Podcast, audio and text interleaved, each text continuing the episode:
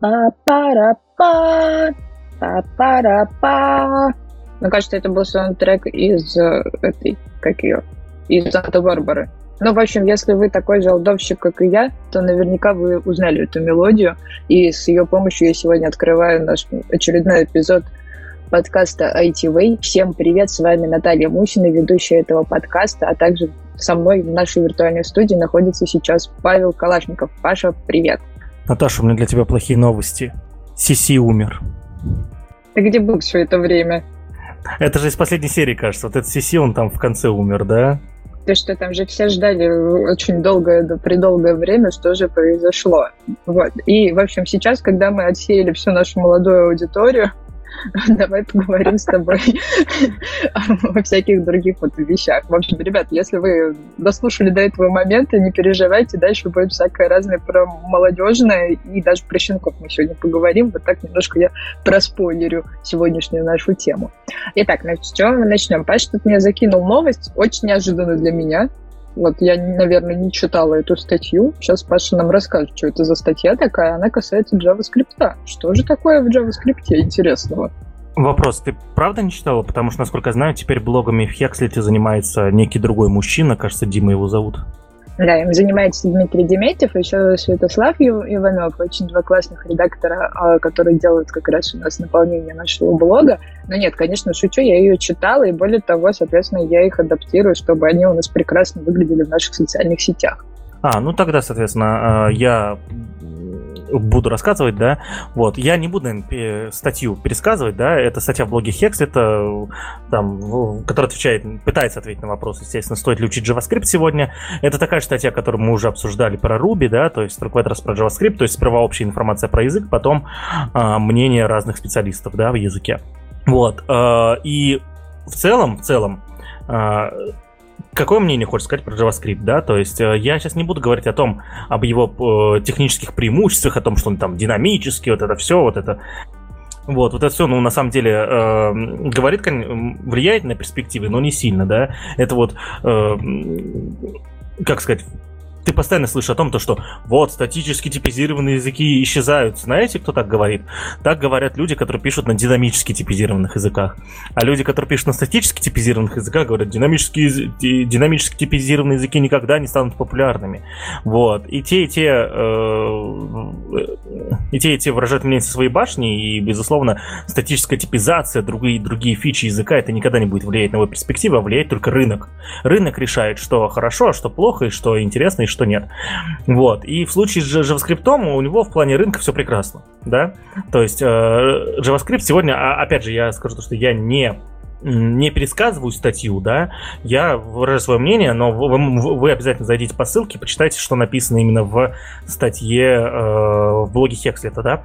Вот. У JavaScript в плане рынка все хорошо, да? Он в тот момент, когда большинство языков программирования имеет одну, максимум две сферы применения, да, ну, реже бывает три и больше, JavaScript занял, я не знаю, 5-6, скорее всего, да, то есть, и более того, некоторые технологии, некоторые современные, наверное, представления о приложениях появились и существуют только внутри JavaScript, да, то есть, безусловно, мы сейчас говорим о фронтенде, фронтендеров сейчас как минимум в России больше всех, и их количество не будет уменьшаться, они все будут, их количество будет расти, они будут расти сами, вот, и фронтендеров будет все больше.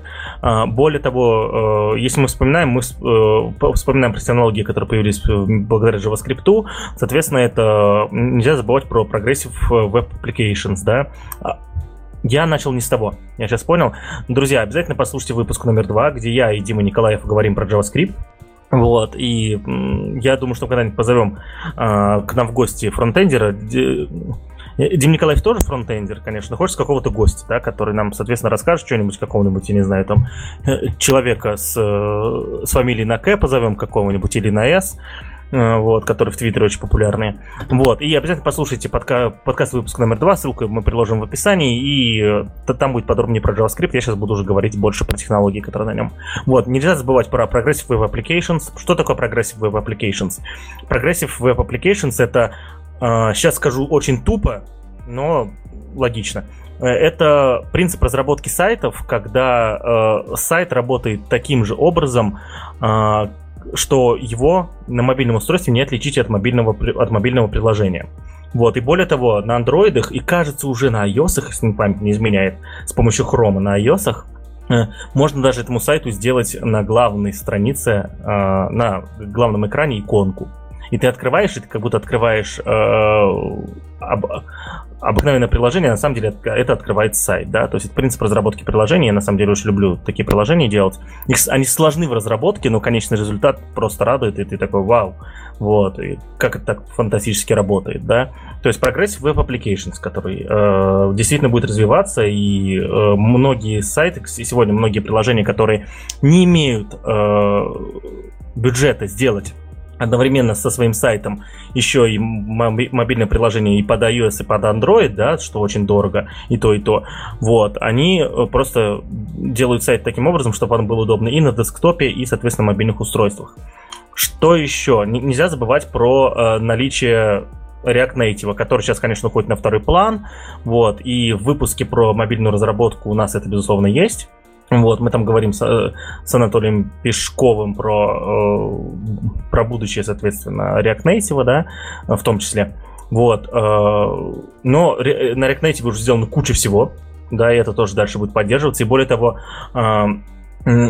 благодаря React Native, а это, как известно, фреймворк для создание мультиплатформенных мобильных приложений, да, те, которые работают на iOS и Android, мультиплатформа как-то, ну, приобрела вторую жизнь, и сейчас активно делается много фреймворков, которые пытаются работать на обеих платформах, и самый популярный из них, безусловно, это Flutter, вот, который сейчас выгоняет, соответственно, React Native, и более того, Flutter сам написан на Dart, который является, ну, я не знаю, типа такой миленькой дочкой JavaScript, да, то есть он там уже приобрел много своих, но поначалу он даже, кажется, назывался Dart.js, то есть память не изменяет.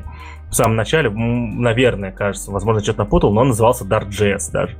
Вот. И поэтому в мобильной разработке точно будет чем заняться сегодня на JavaScript. JavaScript полез еще и в бэкэнд. Сегодня очень многие компании и программисты очень любят использовать Node.js на бэкэнде, типа у нас и в бэкэнд, и фронтэнд на одном языке программирования, говорят они.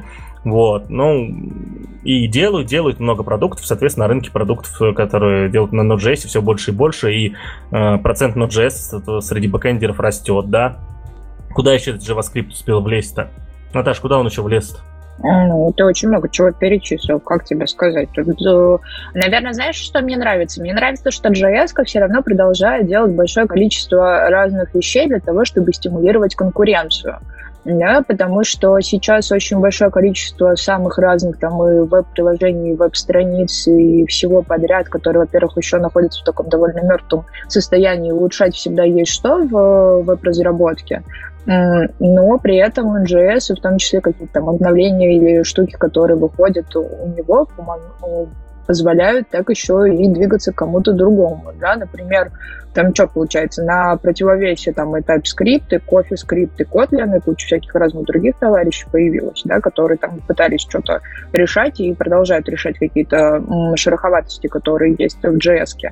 Но, тем не менее, как видите, рынок не падает, и количество продуктов, которые связаны с JS-кой, они тоже очень активно развиваются, да, и там еще во всяких больших энтерпрайзах еще идут споры, типа, что мы выбираем, мы будем выбирать React или мы будем выбирать Angular, вот, и до тех пор, пока, мне кажется, споры на таком метафизическом уровне происходят, JS-ка будет жить.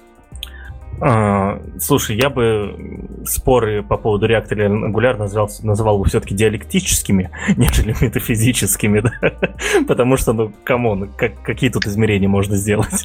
Ну, слушай, это как функциональщики ходят и с умным видом рассуждают про всякое функциональное программирование. Здесь вот тоже можно ходить, философствовать и оперировать чем-то. Ну да, то есть это вечный выбор, то есть Vue, Angular или JS, там еще какие-то появляются эти Nuxt.js, ну Nuxt.js, он, кажется, на чем-то основан, но в общем, неважно, я не фронтендер, отстаньте от меня, вот, какую-то умную мысль хотел сказать, ты вот сказал про языки, которые, соответственно, CoffeeScript там и так далее, TypeScript, они же так или иначе компилируются в JavaScript, да, лет 5 назад было таких языков, как не то что популярных, но очень много развивающихся языков, порядка 2000, которые компилируют в JavaScript. Был так называемый Opal.js, это Ruby, который компилировался в JavaScript. Были C-Sharp, компилирующиеся в JavaScript, C++, компилирующиеся в JavaScript. Я помню, появлялись списки языков, которые компилируются в JavaScript, потом появлялись списки списков языков, которые компилируются в JavaScript. И как-то мы даже нашли с моими коллегами список списков языков, которые компилируются в JavaScript. Вот. Больше списков, богу списков. Да, и они, соответственно, их было, этих языков очень много, это действительно было интересно, то есть куча разных языков, мы даже что-то пробовали, вот Opal.js мы точно пробовали, мы рубисты пытались, но я помню, там про React тогда еще речь не шло, то есть это был 2014 год, мы пробовали Opal.js, даже название такое по-русски, опальный такой JS, вот, мы пробовали, писали типа на Ruby, он компилировался в JavaScript, вот, естественно, ни о каком React на Ruby тогда не шло, но тогда уже был Opal.jQuery, вот, мы пробовали использовать Opal.jQuery с Димой Давыдовым, вот, и все это, короче, прям было очень страшно, я помню, мы с ним ночами тогда, мы тогда вместе жили с ним, мы ночами просто сидели, ковыряли этот Opal.js, понимали, что все это бессмысленно и никогда этим никто не будет пользоваться, но это было весело, это было классно, типа ты такой берешь и что-то из чего-то компилируешь, этот Opal.js там был, ну не совсем Руби в итоге, там был какой-то кривой косой Руби, который пытался быть Руби, я уверен про все другие языки, из которых там можно было компилировать JavaScript, там это все так же было криво. Я помню, Кирилл Макевлин, очень активно, раз мы сегодня про с Hexlet начали, Кирилл Макевлин просто, я помню, просто вытекал на ClojureScript. Просто он так его обожал, он везде про него упоминал ClojureScript, все должны писать на ClojureScript. Вот, ну, не ладно, не все должны писать, но прямо я помню это. Кстати, сейчас в Hexlet что-нибудь осталось на ClojureScript? Скажи, пожалуйста, Наташа. Слушай, я тебе этого сказать не смогу, потому что я как-то в разработку не сильно лезу, вот, поэтому не знаю. Вот, это очень интересно, осталось ли что-нибудь в итоге в Hexlet на ClojureScript, я пытался на нем писать и типа, ну... Возможно, у меня тогда опыта было немного, тоже году это было в 15-м, наверное.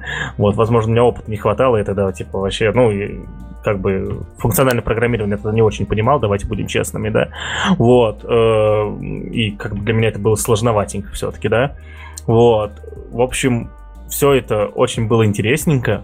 И очень было весело, и спасибо JavaScript вот за этот период, когда эти языки развивались. Сейчас они, понятно, все поумялись. Это произошло, наверное, благодаря выходу стандартной ECMAScript 6, или, как его называют, ECMAScript 2015, что, из чего можно понять, в каком году он вышел.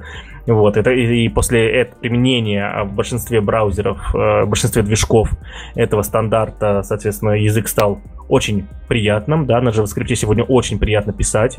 Да, вот, но тогда это было весело. Вот, ну и получается, что мой ответ, стоит ли учить сегодня JavaScript, ответ да.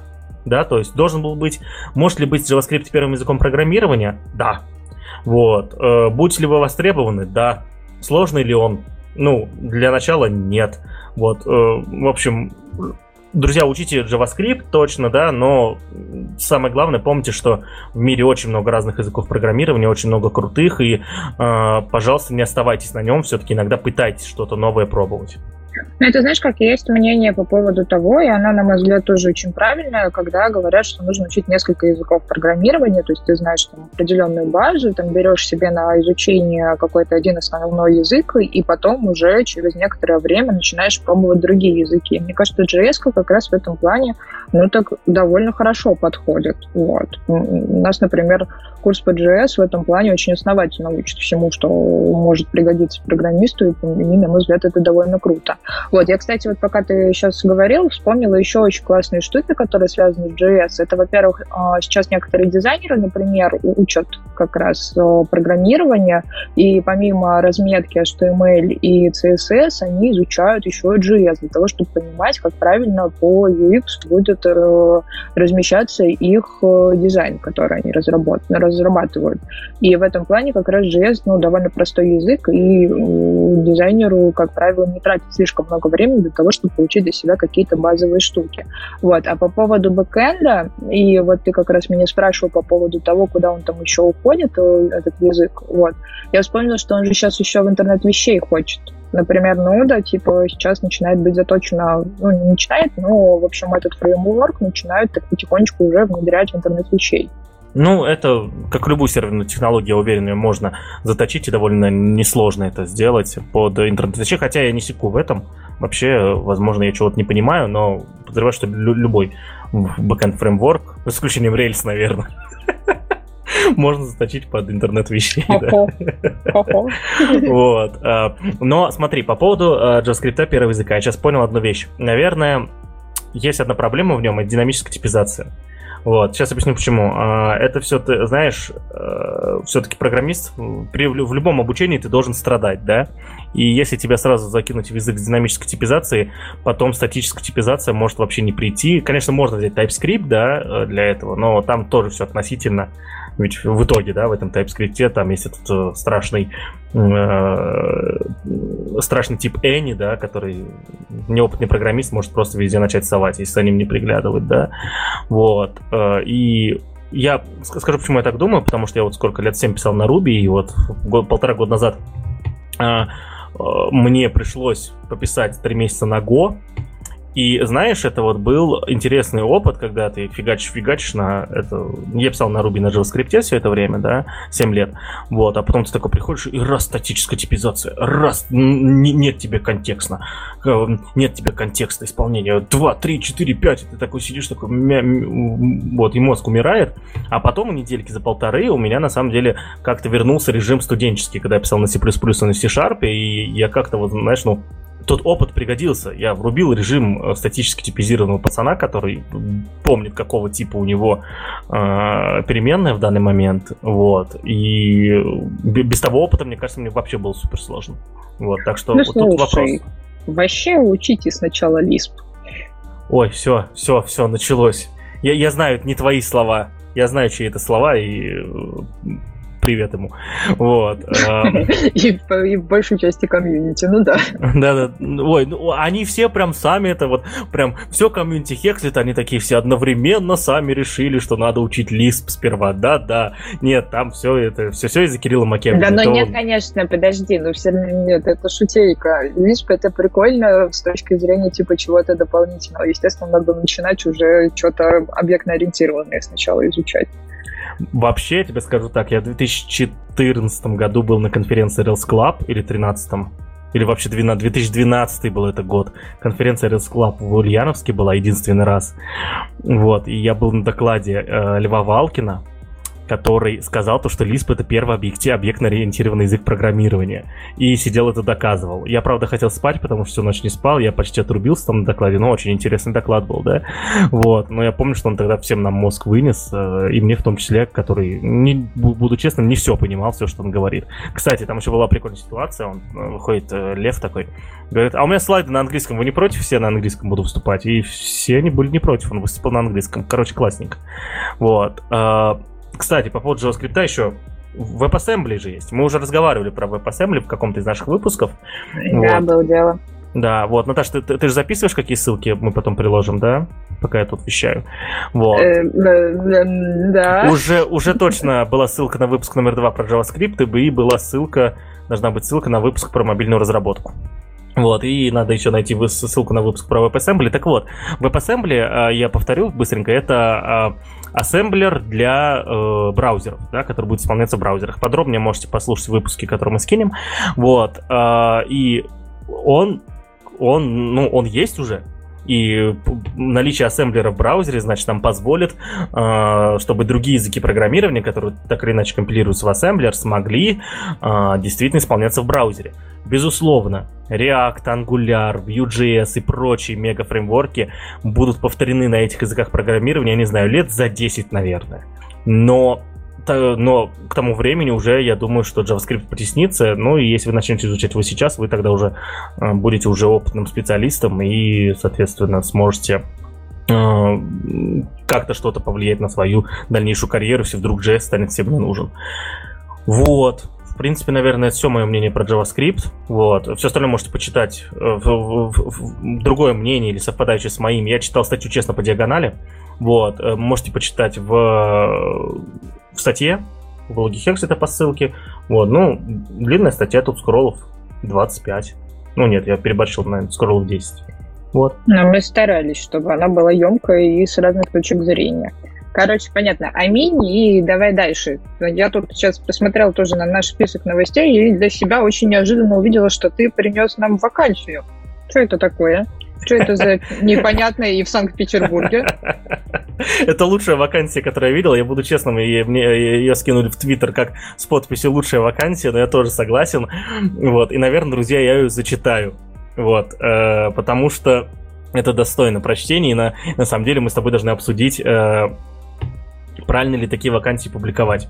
Вот, сейчас поймешь, о чем я. Вот, итак, Junior Full Stack веб-студию PHP плюс JS плюс CSS плюс HTML. Зарплата от 20 тысяч рублей до 20 тысяч рублей на руки. Требуемый опыт, двоеточие, не требуется. Полная занятость, полный день. June Full Stack и смайлик. Вот, самому смешно, господи, чем я занимаюсь. Это написано прямо в вакансии. Читаю как есть, друзья. Тащим-то, как сказать, full stack. Не то чтобы прям full stack, просто нужно уметь чуть-чуть бэкэнд, чуть-чуть фронтенд. Если надо, то и нарисовать чего-нибудь в фигме или в фотошопе, то и рекламный текст, баннер изобрести, или там лэмп поднять на голые ВПСки. Нужно иметь общее представление обо всех современных технологиях в вебе и не бузить, если просят выйти из зоны комфорта и сделать что-то за рамками привычной компетенции. Требования. Желание работать в офисе, стандартную пятидневку. Умение читать чужой код, искать в нем ошибки и исправлять их. Умение быть крайним. Джун нужен в студии, чтобы сваливать на него всю вину. Уж извините. Я прям читаю как есть, я повторяю. Базовые навыки телепатии и проктологии для того, чтобы извлекать ТЗ из астрала или с того места, которым заказчик его формулирует. Прокачанный скилл олигофренопедагогики. Yes! Для общения с клиентами.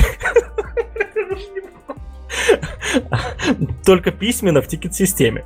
Не делать мозги, приходить вовремя на работу, грузить в трекер по 40 часов в неделю. Задачи. В начале поддержка и исправление сайтов. На разных движках, но в основном WordPress и Bittrex. Затем добавится разработка сайтов на все тех же WordPress и Bittrex. Кстати, очень много орфографических и пунктуационных ошибок здесь я вижу.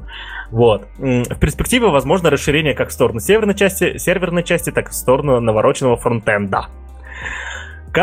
Условие. Каждый вздох в трекер. Пришел на работу, напиши об этом в трекер. Испытал 30-минутную паническую атаку, увидев новую задачу в статусе, еще вчера нужно было сделать. Зафиксируй в треке соответствующий расход времени, вытри сопли, замени разбитый в гневе монитор, меняй статус тикета, приступай. Старшие товарищи, которые помогут разобраться, чего делать. Или так на тебя посмотрят, что ты сам все поймешь. Дружный коллектив из аутистов, социопатов, мизантропов, интровертов, гиков и так далее. Полное отсутствие тимбилдинга, уважение к отдельной личности, опасность разграбления коллегами предоставленного для работы оборудования и прочие прелести выживания в IT-коллективе. Это, кстати, надо обсудить. Заказчики из нашего личного заповедника конченых М.Аков. Ну, что написано, то читаю. Директор Самодур. Офис в полуподвале на Петроградке, 5 минут от метро Чкаловская. Кофе в неограниченных количествах, официальное трудоустройство, отпуска, больничные, госпраздники, все как у людей. По зарплате. Денег нет, но мы держимся. Ковид загнал нас из бизнес-центра в подвал, штат компании сдулся в 2 раза, паровозные клиенты поразорялись. Мы 10 лет уже работаем, не с такого выкарабкивались, из этого выкарабкаемся. Дошли до того, что готовы брать стажеров, чтобы хотя бы частично была возможность не платить не деньгами, а сакральными знаниями. ЗП в шапке вакансии — это не шутка. Действительно, 20к в первый месяц, потом рост каждые 2 месяца по 5к. Пока не доползем до приемлемых 50к в месяц. Рук не хватает, но у нас нет денег на нового разраба, а раздувать штат и потом задерживать оплату не хочется. В общем, я решил запульнуть вакансию, а вдруг правдива легенда о жунах с горящими глазами, питающихся одним кофе и благодарностью начальства. Наташ. Браво. Браво просто.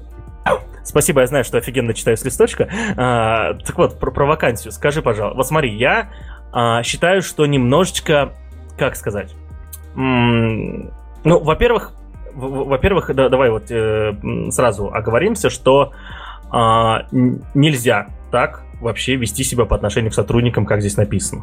Джун, не джун, идите лесом, надо со всеми работать, да, и не просто смотреть, да, а вот именно как-то мотивировать и так далее. Вот. Дальше.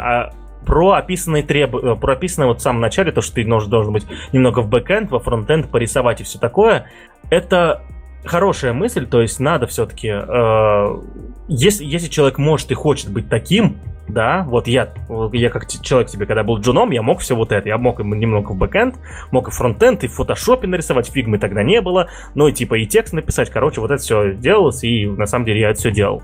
Вот, если человек хочет быть таким, то почему бы и нет, но написано слишком отталкивающе, прям реально отталкивающе, вот мне бы вот не захотелось, почему? Потому что чувак, который согласится, прочитав текст, не такой, а вот какой-нибудь другой, то, что вот ему надо уметь все, у него, мне кажется, завышенная самооценка. Ну, я по себе сужу, да, и я не соглашусь на такое.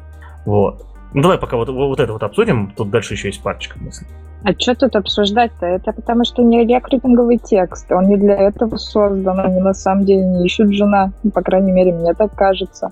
И вообще никого сильно особо пока что, может быть, и не ищут. Это скорее просто фановый имиджевый текст для того, чтобы обратить на себя внимание других, и чтобы оно по сутепчикам разгулялось. И вот такие вот штуки очень любят проворачивать чуваки, которые делают объявления, в том числе и на ХХшке в рамках каких-то вакансий, и в Авито, например, когда что-нибудь, какой-нибудь диван продают, либо ребенка, либо какие там еще ситуации бывают. Мусин, ты опять все испортил, ты понимаешь, да? Вот, ну, это же очевидно, во-первых. Вот, ну, я хотел... Ну, ты бы сразу мне тогда сказал, что ты хотел здесь в данном случае провернуть, чтобы мы с тобой на серьезных щах обсуждали, что это самые отстойные требования, какие только могут быть. Но давай найдем плюс. У ребят есть деньги на безлимитные кофе. Нет, погоди, не самое отстойное. Понимаешь, этот текст, какой бы он ни был, он поднимает все-таки очень важные темы. Вот я про что. То есть вакансии с непонятной фигней публикуют, и другие статьи тоже публикуют постоянно. Просто здесь мне очень понравилось, как вот именно подняты некоторые темы не с позиции оценки этого, а просто вот, учитывая, что эта вакансия написана как есть. Да, вот. И давай, во-первых, скажем то, что не все могут догадаться, что это текст такой, тем больше скажу, большинство программистов, скорее всего, не догадаются. Это ты маркетолог, ты сообразила. Вот. И для многих это будет вот как раз вот этой вот бумажкой, которую надо обсудить и обдумать. Вот, поэтому я хотел на серьезных щах все это обсуждать, так что давай с тобой обсудим на серьезных щах. Вот. Ну, окей, хорошо. Вот, смотри. Давай представим, что они реально ищут джуна, да? Как ты думаешь, какой шанс, что все-таки джуны придут, и какая у них может быть мотивация согласиться вот на это? Ну, то есть, реально найдутся люди, которые поверят тому, что написано. Да дофига кто найдется на самом-то деле, если не считать того, что сейчас с рынком, особенно для джунов, все очень специфично, и очень мало кто, в принципе, умеет по прямым, точнее, по непрямым вакансиям находить работу, для них это будет один из таких вот хороших, в кавычках, офферов, потому что больше нечего. Вот. И в этом плане действительно есть проблемы для начинающих специалистов в том, что очень сложно найти через карьерные сайты для себя работу в какой-либо компании, да, потому что где-то пишут более высокие требования, где-то еще что-то там пишут такое вот. В крупной компании без стажировок либо без более высокого уровня можно не пробиться. И поэтому остается вариант только вот в такие маленькие инди-компании идти и... Здесь, в принципе, если даже просто посмотреть на описание самой компании, если мы вот с страницы вакансий, вы, уважаемые слушатели, сможете погулять по навигации вот этого вот всего, если перейдете на HeadHunter, по ссылке, которую мы в описании оставим, там как раз есть даже описание, вот информация о компании, чем они конкретно занимаются и как они сами себя описывают. Это, конечно, такая история классической студии, которая вот открылась вот как раз в 2007 году. Они не умеют писать продающие тексты и, скорее всего, там просто был изначально поток маленьких клиентских каких-то сайтов, и, ну, не знаю, сколько там у них мобильных приложений, но, видимо, пару-тройку была, раз они столько времени продержались и смогли писать такую зарплату, предлагать тем людям, которые у них там работают.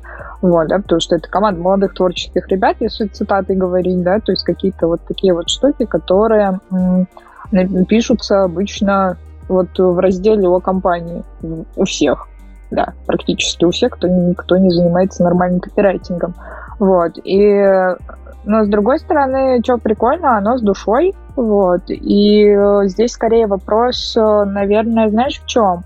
Наверное, я бы в данном случае аплодировала за честность, вот, в том числе, да, несмотря на то, что он там на каких-то перегибных стереотипах играется и так далее, но по факту все то же самое будет в другой компании, просто они об этом у себя в вакансиях не говорят, то есть на тебя будет, например, устройство на работу действительно скидываться какая-то большая ответственность, с тебя будет очень много спрашивать, несмотря на то, что ты джун и все такое, там, ну, понятное дело, что сразу на тебя вину сваливать никто не будет, как здесь это написано, здесь это уже утрировано, но, тем не менее, какие-то... штуки, бьющие по твоему собственному самолюбию, будут случаться.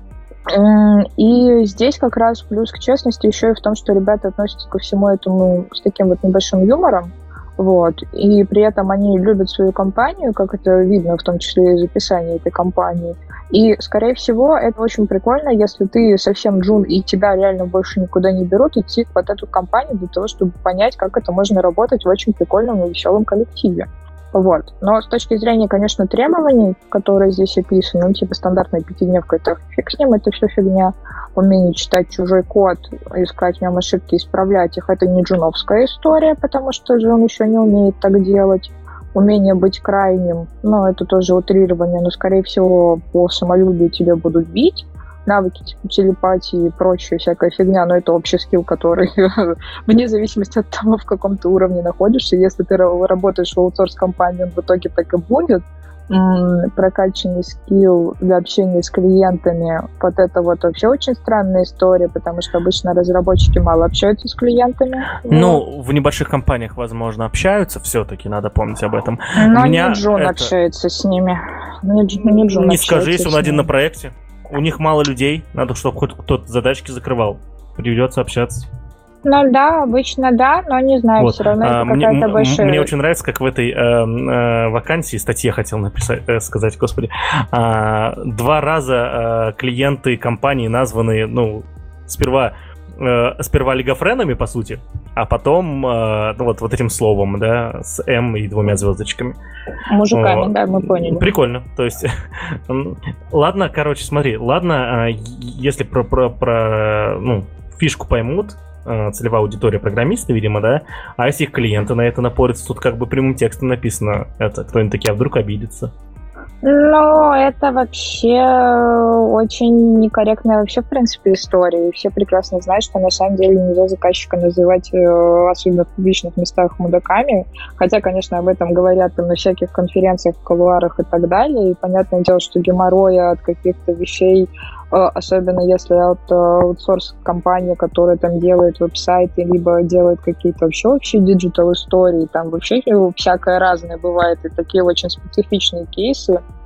И заказчики в том числе действительно очень много всего мудрят, вот, но все-таки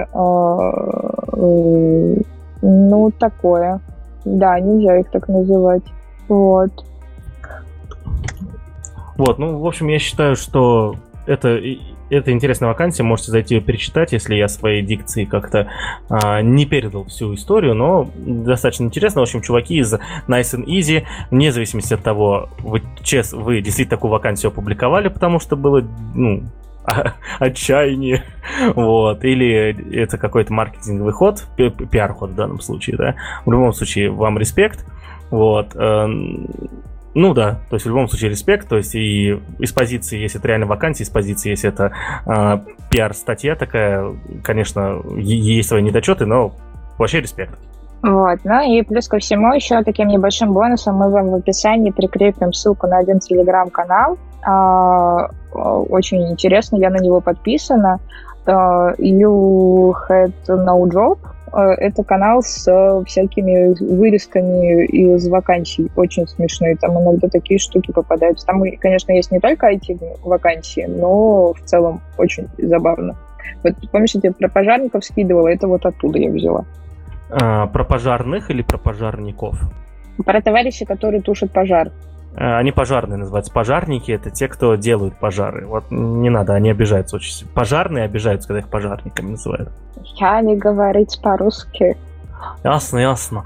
А что мы делаем дальше, уважаемый ведущий? Господин ведущий, что мы делаем дальше? Вызываем друзья. Ладно. Короче, слушаем дальше. Впереди у нас очень такая очень странная тема. Точнее, не странная, она очень давняя. Вот. И, наконец-то, она случилась. Помните, давным-давно в далекой-далекой галактике, в далекой-далекой Голландии. Вот. В общем, короче, ребятки, которые являются руководителями очень крупных компаний, собственно, были привлечены, что мне сегодня с дикцией, непонятно, кукушонку купила капюшон. В общем, ребят привлекли, сказали, что ай-яй-яй, вы, короче, монополисты, все вас теперь за это не любят, давайте разбираться, и вызвали, в общем, этих ребят в суд. Помнишь, Паша, эту историю? Я помню эту историю, и, кажется, один из них... нет, Марк Цукерберг приходил по другому поводу. Он приходил про то, что данные якобы отдавал кому-то, да? Но это вообще все вместе. То есть, получается, наши большие товарищи, это Google, Facebook, Amazon и Apple, то есть самые такие крупные игроки на мировом рынке, связанном с IT, в общем, были привлечены по вопросам, которые связаны с монополизацией своей деятельности. То есть оно там носит название «Антимонопольное дело», и, в общем, их вызвали в Конгресс. То есть где-то примерно год назад против них выставили эти обвинения. Вот. А в итоге только вот сейчас они наконец-то дошли до этого Конгресса и отвечали на вопросы о поглощении, уничтожении конкурентов, краже данных, там, всяком влиянии на малый бизнес и, соответственно, разработчиков приложений. Мы тут с Пашей так немножко, пока подбирали новости, успели это все дело пообсуждать. Давай вернемся снова к этому обсуждению. Собственно, коротко об основных обвинениях, как нам помогает это структурировать ребята из Вещеру. В общем, Facebook обвиняет в скупке сервисов. Вот. Из T-журнала же нет? Ты 300 скинул. Да, все, прошу прощения. Я очень много статей, которые связаны с этим делом, скинула, чтобы у вас более-менее какая-то могла картинка в истории сложиться. Вот, в общем, обвиняют в скупке сервисов, которые Цукерберг считал угрозой для своей корпорации. И здесь вот я сейчас расшифрую, то есть у нас Instagram и WhatsApp считаются крупными товарищами, вот, но, соответственно, изначально они не были принадлежащими Фейсбуку, и как только у этих ребят получился бум в плане популярности, Фейсбук их благополучно вместо конкурентной борьбы поглотил. Вот. С одной стороны, мне кажется, это такая история, которая в мире больших игроков случается, и если вы смотрели там «Кремниевую долину», то это прям очень хорошо видно про всякие там поглощения и борьбу стартапов, но вот, в общем, вот такая вот история. Amazon обвиняет в использовании данных от сторонних продавцов для того, чтобы продвигать собственные товары и всякие там, и еще то, что они вводили ограничения в сторону других продавцов. Apple обвиняют в том, что они препятствуют развитию независимых приложений. Вот, устанавливал очень высокую комиссию в App Store. Ну и у Гугла это доминирование на рынке поиска рекламы, то есть продвижение в первую очередь своих сервисов поисковой выдачи. И, соответственно, то, что предпринимателям дороже обходится привлечение клиентов. Вот, в общем, такие вот обвинения, и это действительно, на самом деле, имеет место быть. Действительно, очень многие из них то занижают выдачу, то каким-то неизвестным образом, ну, понятное дело, что известным им образом там, делают изменения в алгоритмах ранжирования каких-то других сторонних сервисов. Если появляется кто-то очень прикольный, начинает более-менее выстреливать, все сразу идут, либо предлагают его выкупить, либо они предлагают свои собственные продукты, которые являются уже конкурентами на основе тех идей, которые были предложены стартапом. Вот мы тоже с Пашей обсуждали, что получается, вот стартап, который выходит на рынок, он становится некой такой бета-версией, потому что потом крупные ребята в виде популярности сервиса начинают создавать такой же продукт, возможно, просто немножко с другими функциями, и за счет своего собственного имени переманивают себе целевую аудиторию, и из-за этого стартап начинает сдуваться. И в итоге либо будет вынужден продаться этому самому большому игроку, либо исчезнуть вообще, в принципе. Вот. Ну вот все помнят Snapchat. Штука. Все же помнят Snapchat. Где сейчас Snapchat? Непонятно. У меня в телефоне стоит. Да, и ты им пользуешься, прям ты хочешь сказать? Я фильтрами пользуюсь, но я, естественно, их выгружаю, да, потому что в Snapchat у меня никого нет. Вот, и в итоге контент, и в итоге деньги оказываются не у Snapchat, ты просто берешь, пользуешься его функциями бесплатно, а деньги приносишь уже, по сути, туда, куда выгружаешь. Вот, так что я становлюсь вот просто, да, аудиторией других сервисов, да, с одной стороны, конечно, это не очень хорошо, но с другой стороны, сложно быть там, где нет никого из твоих знакомых, да, и, в принципе, это логично. Вот, и вот, в общем, им задавали кучу разных вопросов на этом конгрессе, в том числе, типа, почему Google там крадет контент, как анализируется трафик, как используются данные пользователей. На многих вопросах SEO компаний, которых, собственно, вызвали на этот конгресс, ответить не смогли. Вот, либо дали какие-то очень такие уклончивые ответы, естественно, все из-за этого взбудоражились и сказали, что ай-яй-яй, нехорошо так, вот, и, в общем, очень вот много это, всякого разного, вот да. Вот это неправильно, я считаю, я сегодня тебя перебивать буду, Мусин, я решил, сегодня такой выпуск. Вот. Ладно. В этих компаниях работают десятки, а то и сотни тысяч людей. Вот, делаются, каждый день пишутся миллионы строк кода, и эти люди просто не могут знать того, как ведется обработка их данных и ответ на другие вопросы. Более того, я уверен, что ни одного человека в этих компаниях нет, который может ответить на все эти вопросы. Все-таки я уверен, что SEO этих компаний занимаются прежде всего, наверное, политикой некоторой, да, политикой и финансами. Вот, а разработка у них выведена на какие-то другие вещи. Вот, допустим, Тим Кук, он раньше уже был, кажется, финансовым директором вообще в компании. То есть он к разработке отношения не имел никогда никакого и начал в ней принимать участие, только репетируя, мне кажется, репетируя и выступая в трансляциях. Вот, хотя он там тоже ничего про технологии не говорит, он все говорит incredible features. Вот это его манера подачи. Так что я думаю, что это все просто какая-то популистская история, потому что любой адекватный человек знает то, что не могут эти люди отвечать на серьезные технические вопросы. Вот. Не должны помочь. Первый Тим Кук сначала был главным операционным директором, а потом уже, собственно, сменил сначала на должности исполняющего обязанности гендира Джобса, а потом уже окончательно стал SEO, когда Джобс его порекомендовал. Ну ладно, это не суть. Но, однако, нужно учитывать, что изначально товарищи несут ответственность за какие-то общие стратегические решения, которые там принимаются. В частности, были представлены куча разных распечаток с внутренних переписок, в том числе и там всяких исполнительных директоров и так далее. Вот. И в данном случае, конечно, SEO, который вызван, он отдувается на самом-то деле за какие-то штуки, ему приходится представительствовать в суде. И, естественно, когда ты находишься в суде, и тебя спрашивают, мы знаем вот эту вот американскую историю, там все про всякие присяги и прочие всякие штуки, соответственно, если тебя вызывают и оказывается, что ты про это знал, да, потому что ты там стоял в копии переписки, например, либо еще чего-то, логично, что тебе за это могут предъявить, да, и тебе сказать, что ты мог это подтвердить, особенно если ты давал какой-то ответ в ответ на то, что тебе было сказано, а в этом то, что тебе было сказано, были какие-то подтверждающие факты, что там нужно там продвигать какие-то штуки, что нужно через какие-то определенные функции следить за пользователями и так далее. То есть ты давал на это разрешение, и логично, что с тебя начинают за это спрашивать. Ну, ладно, здесь может быть логично, но я думаю, что здесь опять же можно придумать, как придраться, потому что, скажем так, я неправильно себя в пример привожу, но я тоже иногда, когда с людьми работаю, что-то утверждаю, а потом могу забыть про это просто.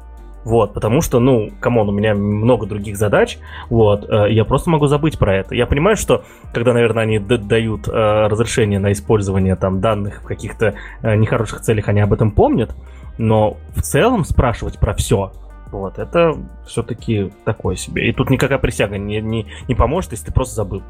Ну, слушай, здесь вопрос-то еще в другом совершенно, да, то есть тебе же готовят еще к этому слушанию, ты же не просто так идешь такой туда отвечать, и предполагается, что у них еще были, да, наверное, этого конгресса какие-то переговоры, и по-любому спичрайтеры какую-то речь для них готовили, и по-любому какие-то части вопросов, которые в том числе и в повестке самого Конгресса должны были обсуждаться, у них были, да, для того, чтобы примерно понимать, что вообще будет происходить, и из-за чего их вообще там, в принципе, собрали. Поэтому я думаю, что ребята в этом плане готовились. Другое дело, что ответы на вопросы получились слишком уклончиво и породили гораздо большее количество других вопросов, вплоть до того, что в итоге сейчас председатель этого конгресса указал, что стало очевидно, что компании-монополисты необходимо регулировать из-за того, что они все это дело контролируют, разрушают независимый бизнес и делают вообще, в принципе, что захотят, вот, да, потому что у них на это есть возможности, права и так далее. И как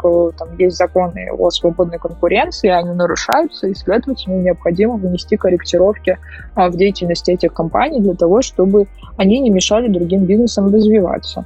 Ну, с этой позиции тогда согласен. Если у них действительно были заранее вопросы, и, ну да, я уверен, что и вопросы были заранее, или хотя бы темы, и им гарантированно кто-то помогал, и они при этом при всем уклонились, тогда да, сказали засранцы, помашем им пальцем.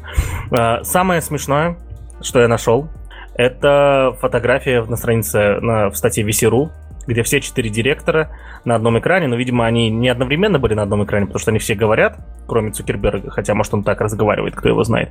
И обрати внимание, как раз по-разному все-таки поставлен свет, да, то есть поставлен свет, поставлены камеры, да, вот, и, может быть, я, конечно, я не знаю, занимаюсь подгонкой ответа, но как будто... Ты вот смотришь, ну да, это вот на... Как его? Сундар Пичаи, я всегда боюсь неправильно назвать его. Правильно же назвал? Да. Сундар Пичаи. Да, Сундар Пичаи. Вот. Ты прям смотришь такой, ну, эта фотка сделана на пиксель. Ну вот, на Google пиксель прям, ну вот видно. А это... Смотришь на Тима Кука, а это его с айфона снимают. Смотришь на Цукерберга и идешь дальше просто. И вот смотришь на этого, на Джеффа Безоса такой... Самый богатый человек в мире. У него там золотые штуки какие-то сзади, и 100 пудов. Весь шкаф сзади тоже золотой, просто сделали так, чтобы отражения не было, свет так поставили. Вот. И это прикольненько, прикольненько. Я еще знаю тему, что в Zoom появились даже эти фоны. А, типа вот этих чуваков, да? Ну, в смысле, которые у них были сзади. Ну, типа да, то есть можно зайти в Zoom, поставить себе любой фон. Слушай, самое смешное, что они созванивают... Вот если бы они созванивались в Зуме, кстати, это был бы вообще отвал башки, эта фотка стала бы супер популярной. Но они созваниваются, кто бы сомневался, в WebEx. Вот, WebEx — это, наверное, один из самых старых программных продуктов для видеозвонков. Его используют всякие там большие компании, то есть его очень любят IBS, насколько я знаю, очень любят WebEx, да, из знакомых мне компаний. Уверен, что всякие банки любят WebEx. Вот, и он такой типа Enterprise. Мы любим Enterprise, нас сложно настроить, как там, нас сложно настроить, сложно пользоваться и легко потерять, да, вот там что-то такое должно быть про WebEx просто. Вот. И вообще, в принципе, узнать.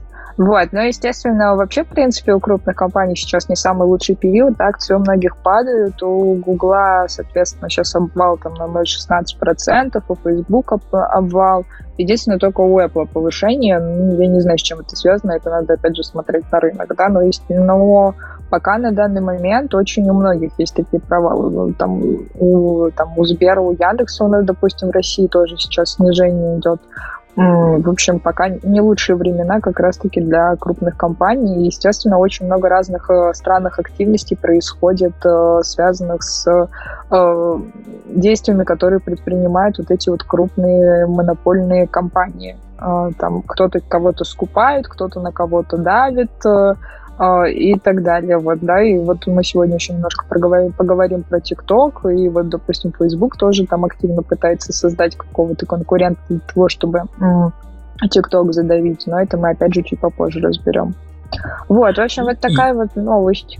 Угу. Я хочу докопаться. Я тут еще вот пока читал, пока ты говорила, да, некоторые претензии к компаниям этим, это, не знаю, я не эксперт в антимонопольном законодательстве, вообще в каком-либо законодательстве я не эксперт, но вот здесь есть одна из претензий, то, что устройства Amazon Echo продаются ниже себестоимости для того, чтобы захватить рынок умных домов.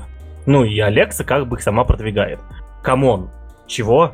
То есть в чем минус того, что ты продаешь устройство ниже себестоимости? Типа дефляцию это не вызовет. Вот, ну типа рынок умных домов не потащит за собой все остальные рынки, и в итоге там цены снизятся, бизнесу конец. Вот.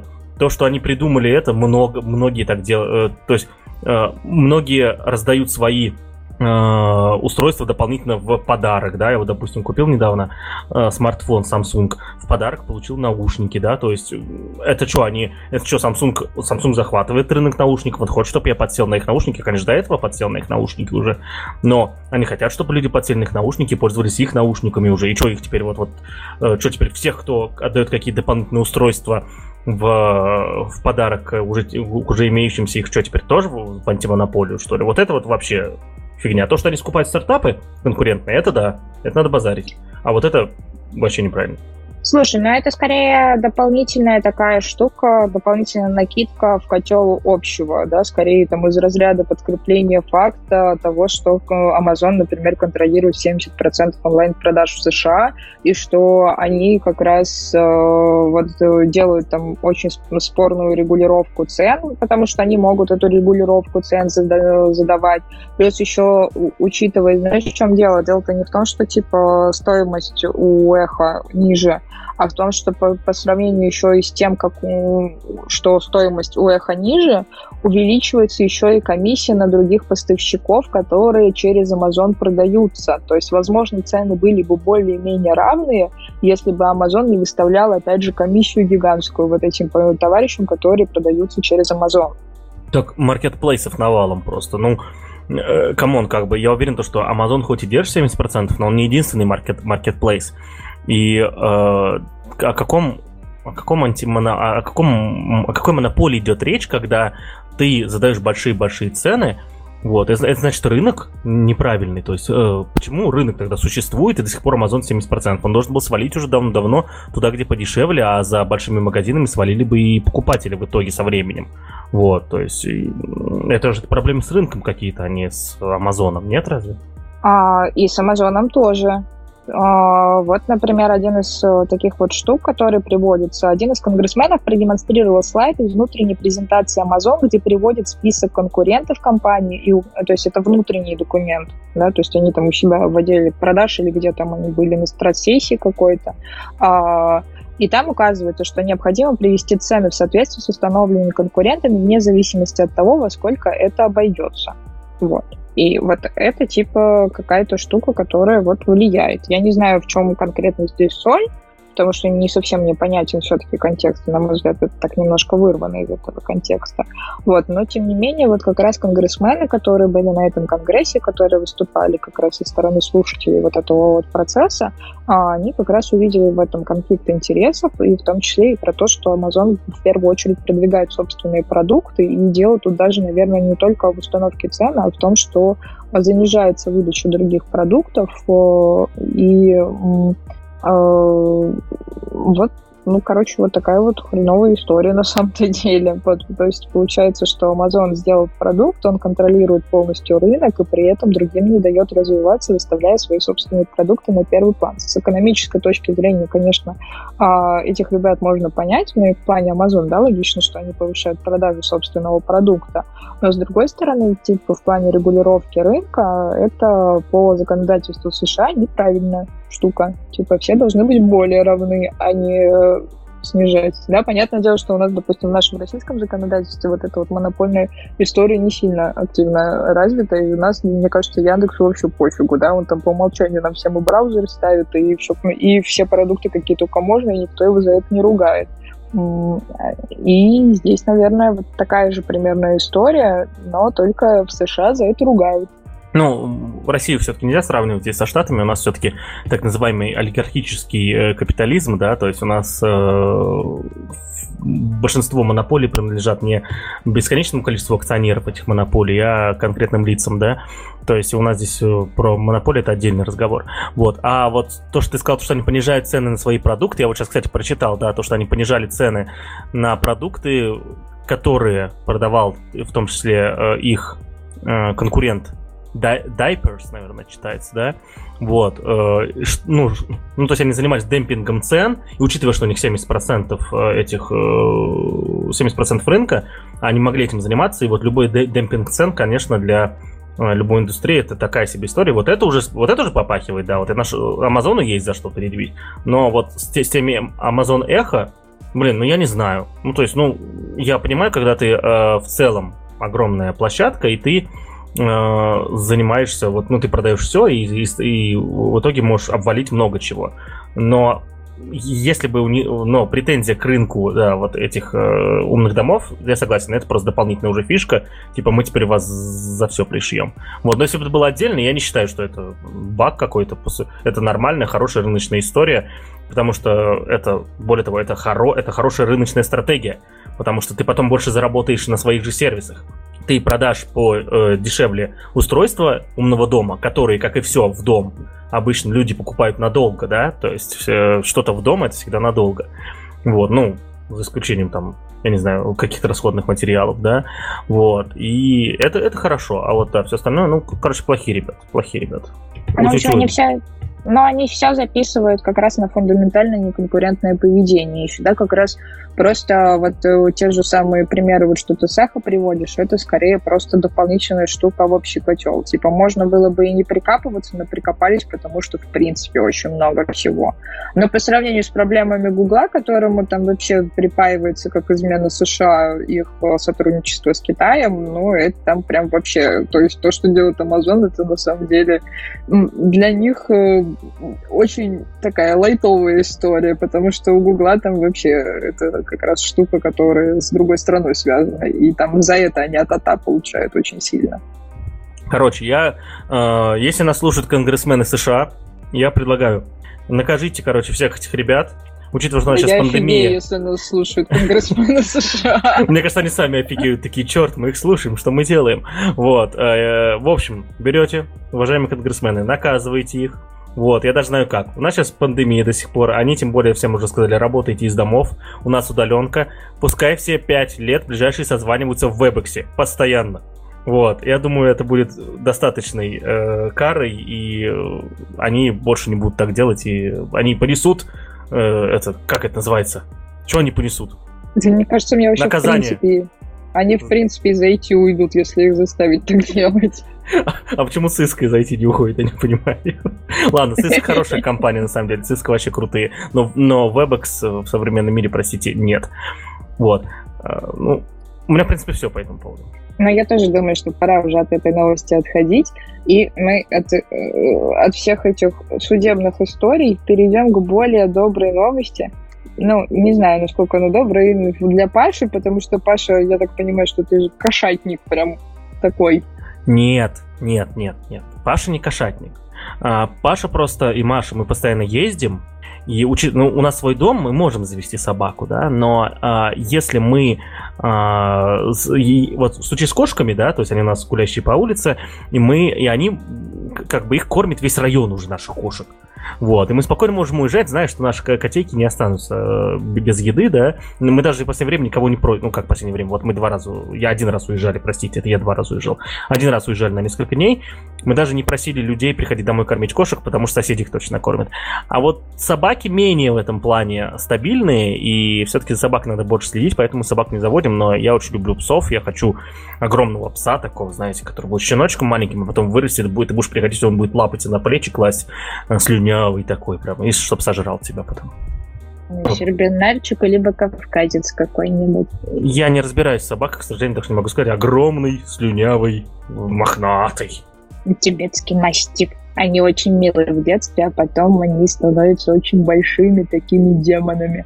Ну ладно, сейчас это такая прелюдия была к истории, но, собственно, в чем новость заключается? Она такая из разряда перебить все эти наши айтишные истории. Bloomberg сообщил, что весной 2020 года люди стали чаще заводить щенков, забирать питомцев из приютов, и, соответственно, спрос на собачек стал увеличиваться. А в конце марта 43% людей стали чаще просматривать соцсети, в которых находятся собачки. И собачки стали гораздо популярнее кошек. То есть котеечки уже все, не тренд. А я тебе объясню почему. Потому что люди начали сидеть дома, и когда дома тусуешься, вот эти котеечки, они в основном, когда вырастают особенно, они просто спят, лежат, орут на тебя, когда жрать хотят. Будет по утрам иногда. Вот. А псы, они веселее. Пес увидел мяч, такой: «О, я пес!» И бежит такой. Вот. То есть псы, они веселее, и когда вот дома ты находишься с псом, я уверен, точно веселее, чем с котятками. Ну, сама собака, особенно если речь идет о собаках компаньонов, типа, сейчас же очень высокий спрос на всякие корги, вот, плюс еще собаки-компаньоны типа самоеды, либо золотистые ретриверы, либо лабрадоры, и, то есть такие хаски еще, да, те, которые сумасшедшие тоже все по дому носятся, и все хотят с тобой играть, и да, это такой момент, который позволяет тебе отвлечься и внести такой небольшой позитив в твою собственную жизнь. Вот. И в данном случае как раз с января по 23 марта 2020 года товары брендов для животных увеличили расходы на рекламу на 51%, то есть прям существенно такой рост произошел. Количество публикаций с щенками увеличилось на 38%. Что еще случилось? Запросы в Гугле о покупке и взятии щенка тоже вырос в 2 раза. В общем, очень много всего такого стало. То есть люди стали готовы к собакам, потому что они просто скучают дома. Но самое главное, чтобы это был такой ответственный момент. Плюс еще появились новые слова для описания жизни. У нас новое пополнение. Вот. У нас появилось слово «зумис». Это когда собака бегает по дому, по лестнице и запрыгивает на диван. И слово «спулс» — это когда он ложится на живот и ноги назад вытягивает. Вот, в общем, теперь у нас 2 таких вот новых слова в лексиконе начинают появляться.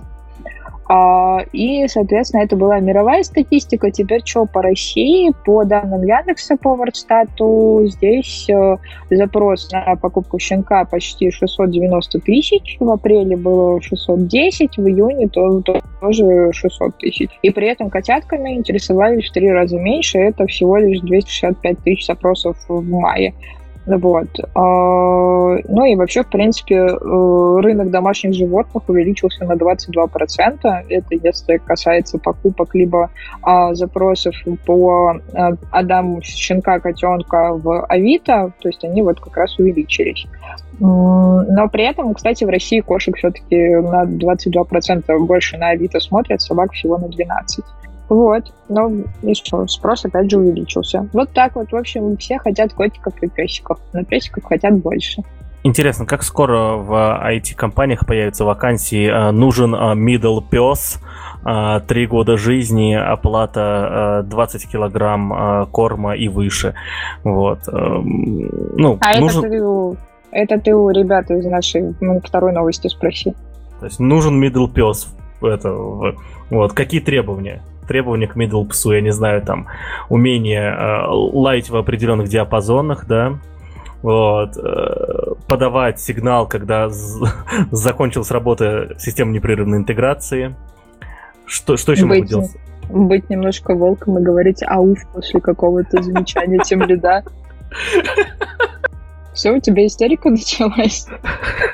Ну да, я отключил микрофон, потому что, да, это ужасно. Бред.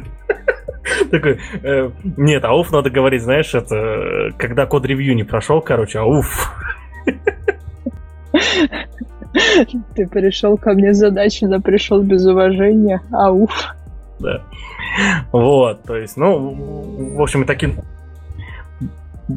новости у нас тоже бывают. Да, простите, если вы услышали волшебный звук айфона. Катя Нечаева, которая рядом со мной рисует комикс, который мы скоро, я надеюсь, все-таки выпустим, уже забыла, что надо выключать телефоны, когда люди записывают подкасты.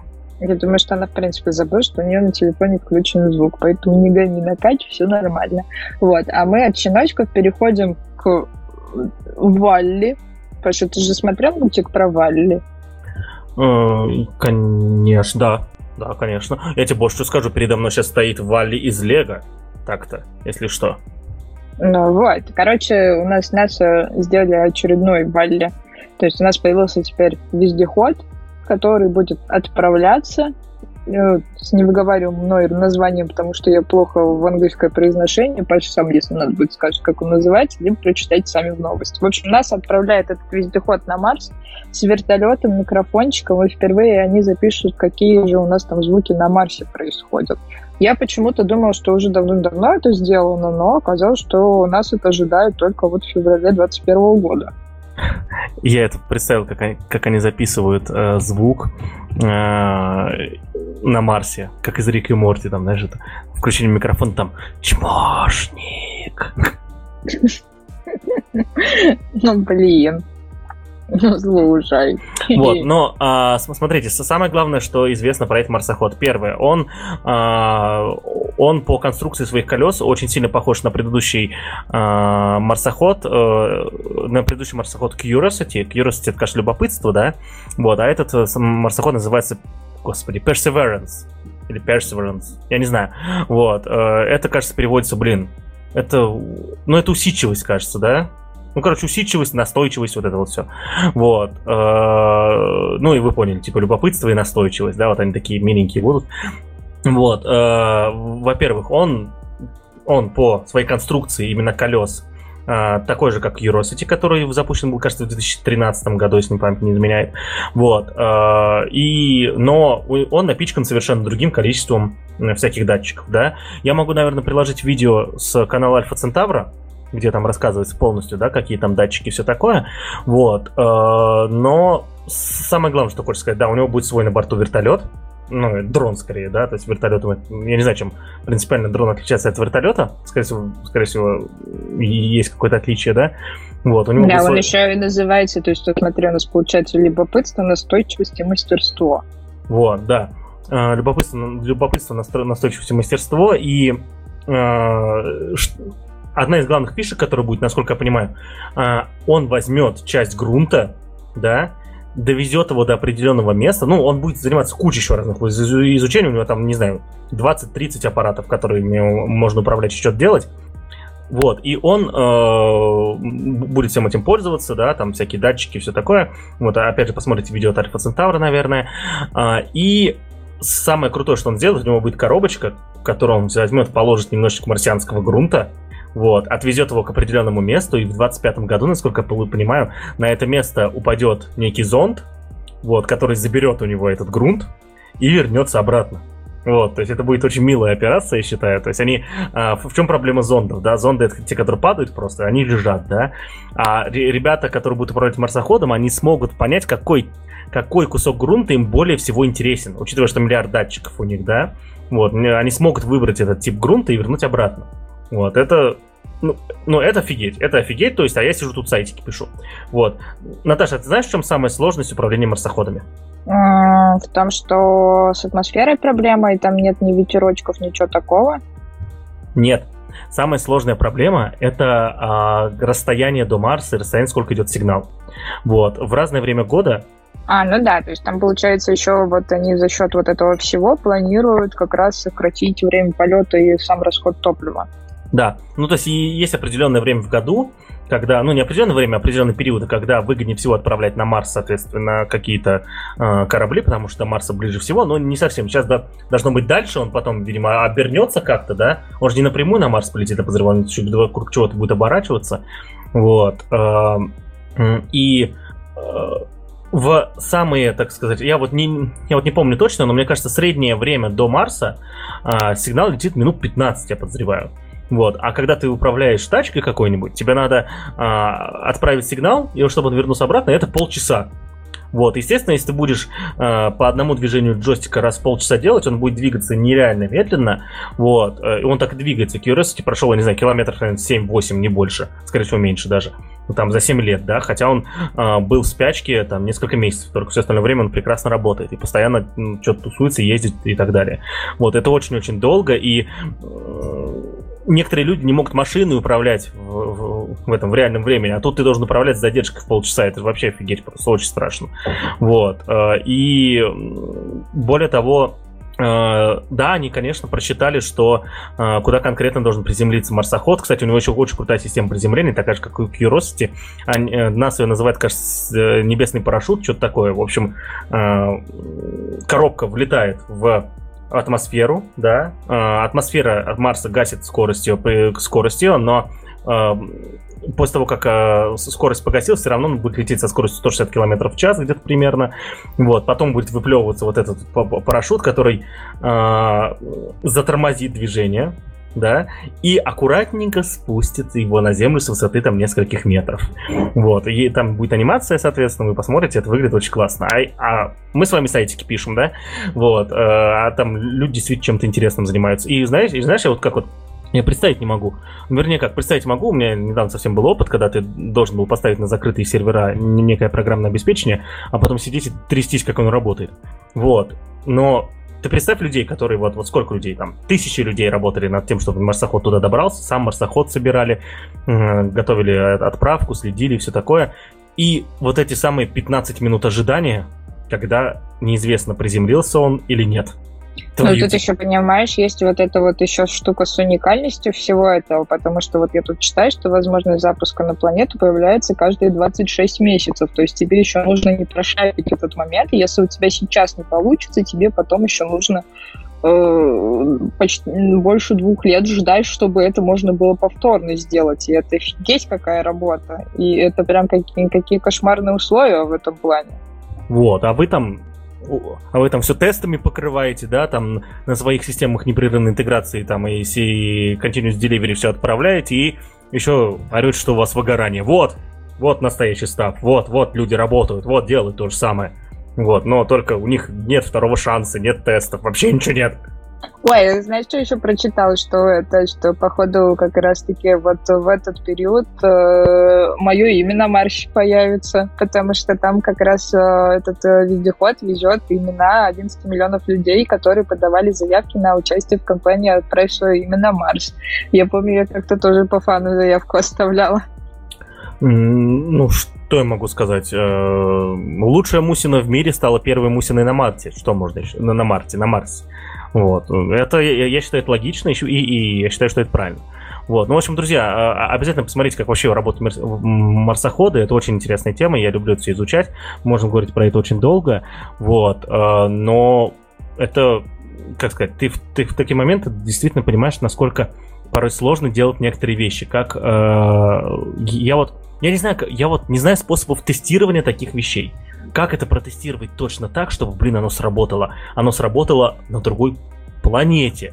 Вот, то есть в условиях, в которых ты сам лично никогда не был, которые ты даже представить не можешь, да? Ну, наверное, уже можешь, если долго с этим работаешь, как-то есть уже какое-то представление в голове, есть данные, безусловно, все такое. Ну, просто страх. И более того, это еще в других условиях делается. Еще и с задержкой в полчаса, и ты никак на это повлиять не можешь, только вот автоматику сделать, которая все сделает. В общем, это какая-то фантастика. Я не знаю, кто работает с этим совсем, наверное, какие-то бессмертные люди просто. В общем, мысленно им поаплодируем, пожелаем им удачи, потому что это действительно очень круто, да, и вот для меня, например, всегда были вот эти вот штуки с космическими гонками там и прочими штуками, на самом деле, совершенно бессмысленными, потому что здесь идет именно большой шаг, как говорится, для всего человечества, и неважно, кто его делает, поэтому респект ребятам, которые это все дело сконструировали, очень ждем результатов, но, соответственно, дождать нужно будет, так прям прилично по времени, но я на новости буду прям активно подписываться, чтобы следить за тем, что происходит. Я тебе скажу, я вот слежу за 2 каналами про космонавтику, астрофизику и прочее. Вот. Один называется Альфа Центавра, это YouTube-канал, и второй называется Теория Большой Бороды, это подкаст. Вот. И те, и другие говорят про достижения, вот, даже когда из других стран делается, они даже это подтверждают, что они специально говорят «мы». То есть мы человечество, да, и это классно, это классно. Я полностью поддерживаю твою мысль, полностью поддерживаю их мысль о том, что неважно, кто это все отправляет, русские, не русские, НАСА или там другая бесполезная компания. Вот, все все равно это мы. Ну, другая бесполезная компания, потому бесполезна, что давно-давно ничего никуда не отправляет. Вот, в общем, всем удачи, и мы переходим к следующей новости и вернемся уже опять к таким более земным вещам. Вот, и вещи эти заключаются в следующем, потому что у меня Apple, у Паши Samsung, а Huawei всех сделал. Вот, в общем, по квартальным поставкам смартфонов Huawei впервые за 9 лет обошел Samsung и Apple, и во втором квартале 2020 года они стали мировыми лидерами. Вот, и, в общем, все счастливы, и, кроме, наверное, Apple с Samsung в этом плане. Вот, но Samsung на втором месте. А информацию по своим устройствам Apple не предоставляет.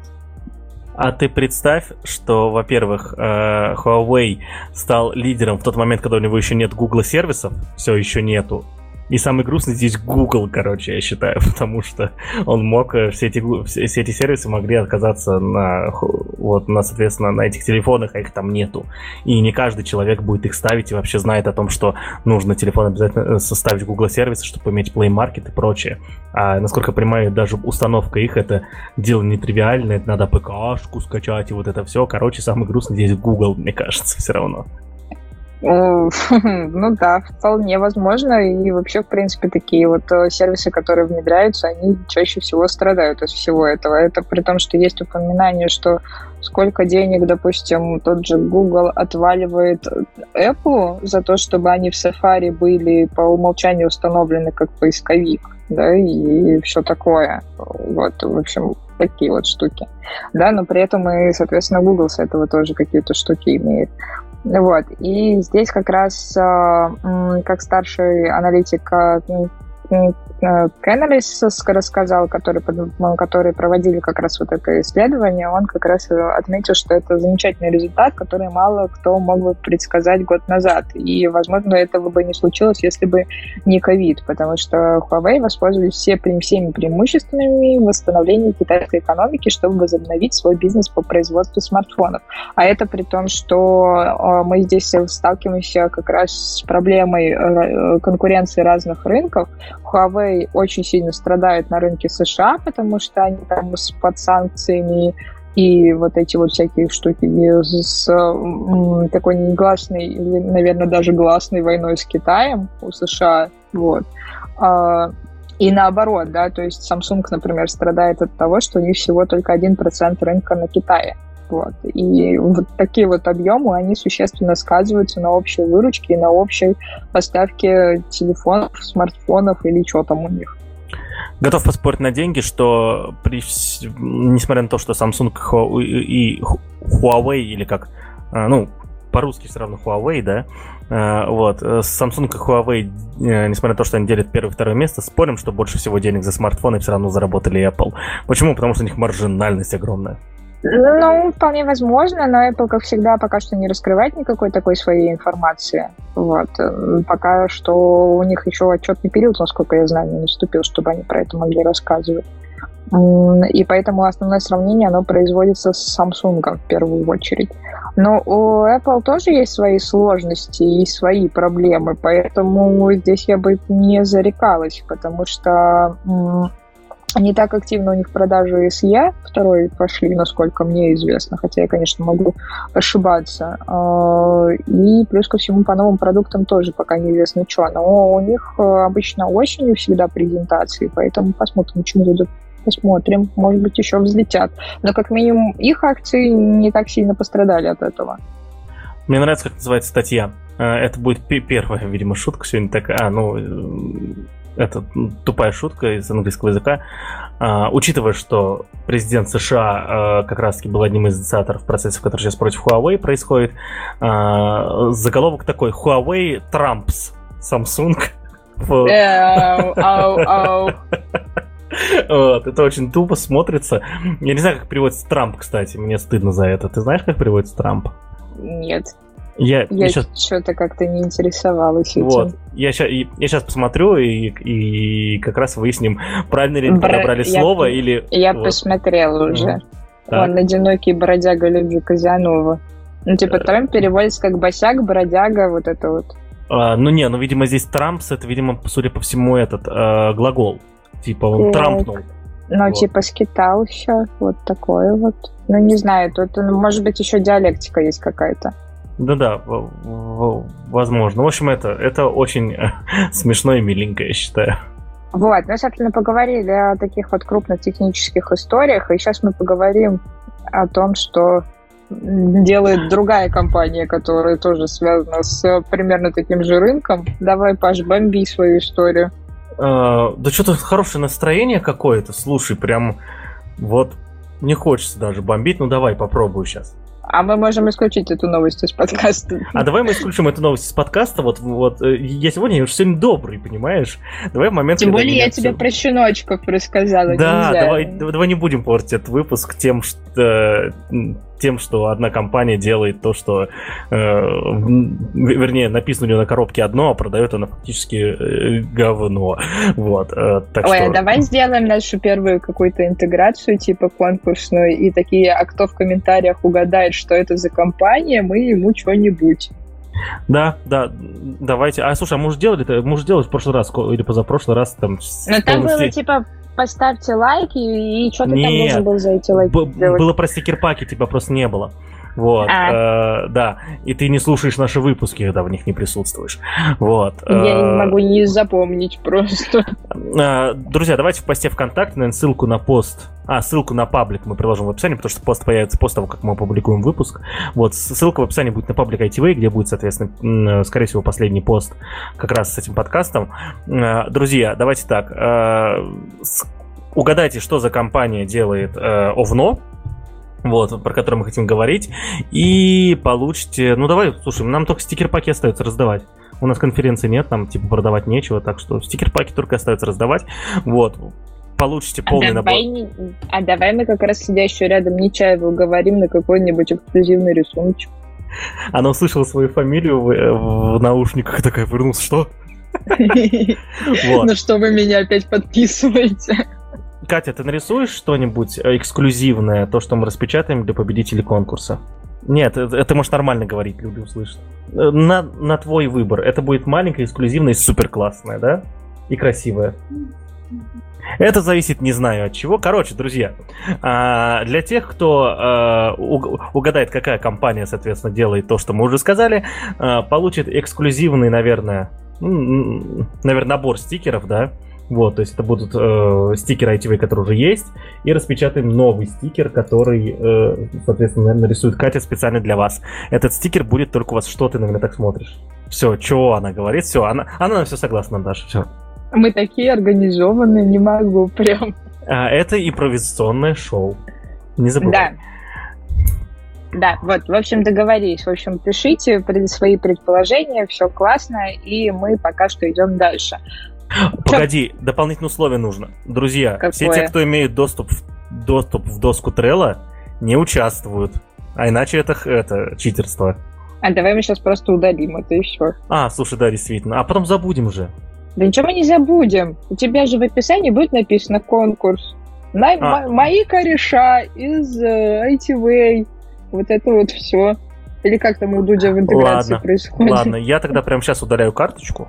А как ее правильно? Вот прям удалить. Все. Yeah. Окей. Паш, что по Spotify? Ты установил себе, ты уже попробовал, ты уже мнение составил. Как дела? Ну, скажем так, я пытался установить Spotify, хотел там послушать музыку, но для этого пришлось бы включать музыку в лучшем стриминговом сервисе. Я про Google музыку сейчас, и я что-то мне не стал выключать музыку там, чтобы слушать в этом Spotify, так что как-то не сложилось у меня с ним.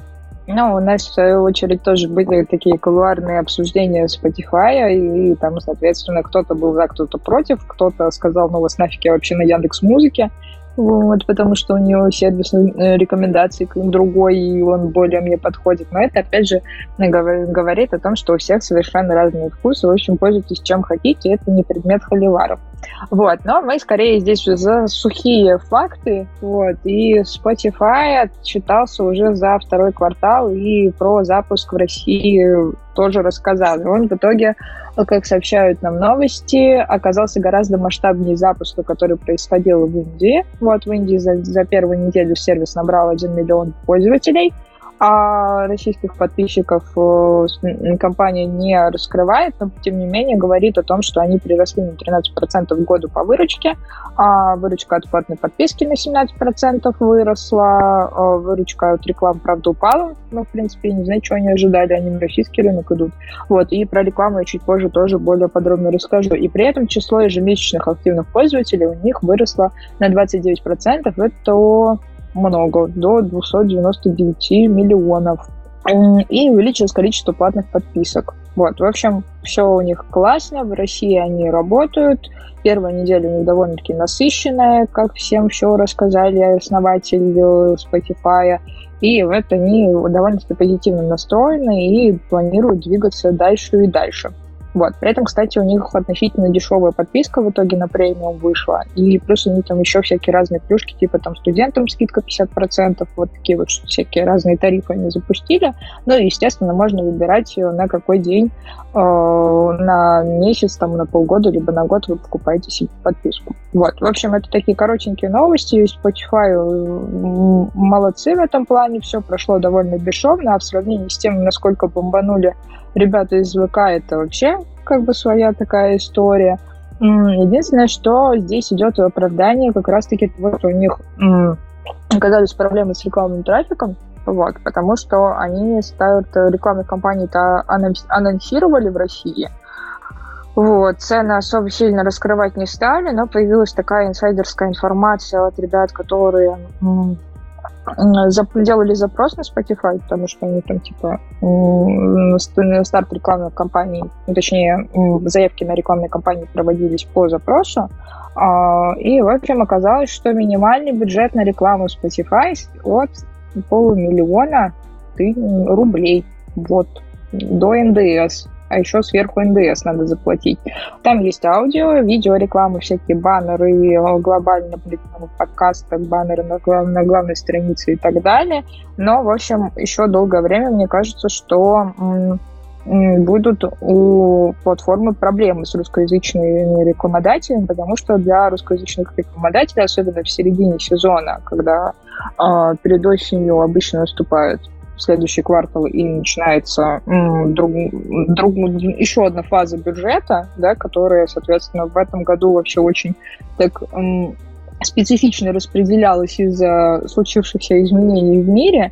Вот, и поэтому сейчас пока что на платформе только первые партнеры размещаются, это Иви и ТикТак. Вот. И пока все. А, ТикТак это типа эти... Конфетки, точно, помню. Слушай, вот тут есть скриншот письма, да, где вот описаны эти цены. Во-первых, 500 тысяч рублей, да, 500 тысяч рублей, но я подозреваю, что за это ты ни хрена не получишь. А, ну, до НДС, а НДС сколько у нас там, 20%. Ну, короче, готовишь лям, и за этот лям ты нифига не получишь все равно в итоге, потому что там будет стопудов внутренняя какая-нибудь система этих аукционов, и ты будешь выходить там раз в 100 тысяч лет, короче, да? В общем, это... Ну, логично, конечно, что на первых порах это будет более эффективно, как минимум, потому что у тебя нет конкурентов на аукционе, и потом это будет гораздо сложнее, ну, как это, в принципе, всегда и было, да, раньше и во ВКонтакте можно было нормально рекламиться, это сейчас невозможно из-за того, что рынок перегрет, аукцион перегрет, и вообще все плохо и печально. Вот, но в целом это, даже если с общей точки зрения посмотреть, это очень дорого, потому что CPM от 450 это очень-очень дорого. Это вот. Мусина, давай, ты сказала слово страшное какое-то CPM, теперь рассказывай нам. Cost per millennium. Цена за 1000 показов баннера. То есть это такой рекламный термин, когда, собственно, в рекламе есть понятие «показ». Вот. И цена за показы, она, как правило, ставится за 1000 показов. То есть не за один, а за 1000. И на 1000 показов есть какая-то фиксированная цена. Но, опять же, в зависимости от аукциона, у кого как это устроено. Вот. И сейчас, как это по-русски-то сказать... Вот, в общем, соответственно, CPM 450 рублей. Это означает, что 450 рублей стоит 1000 показов одного баннера.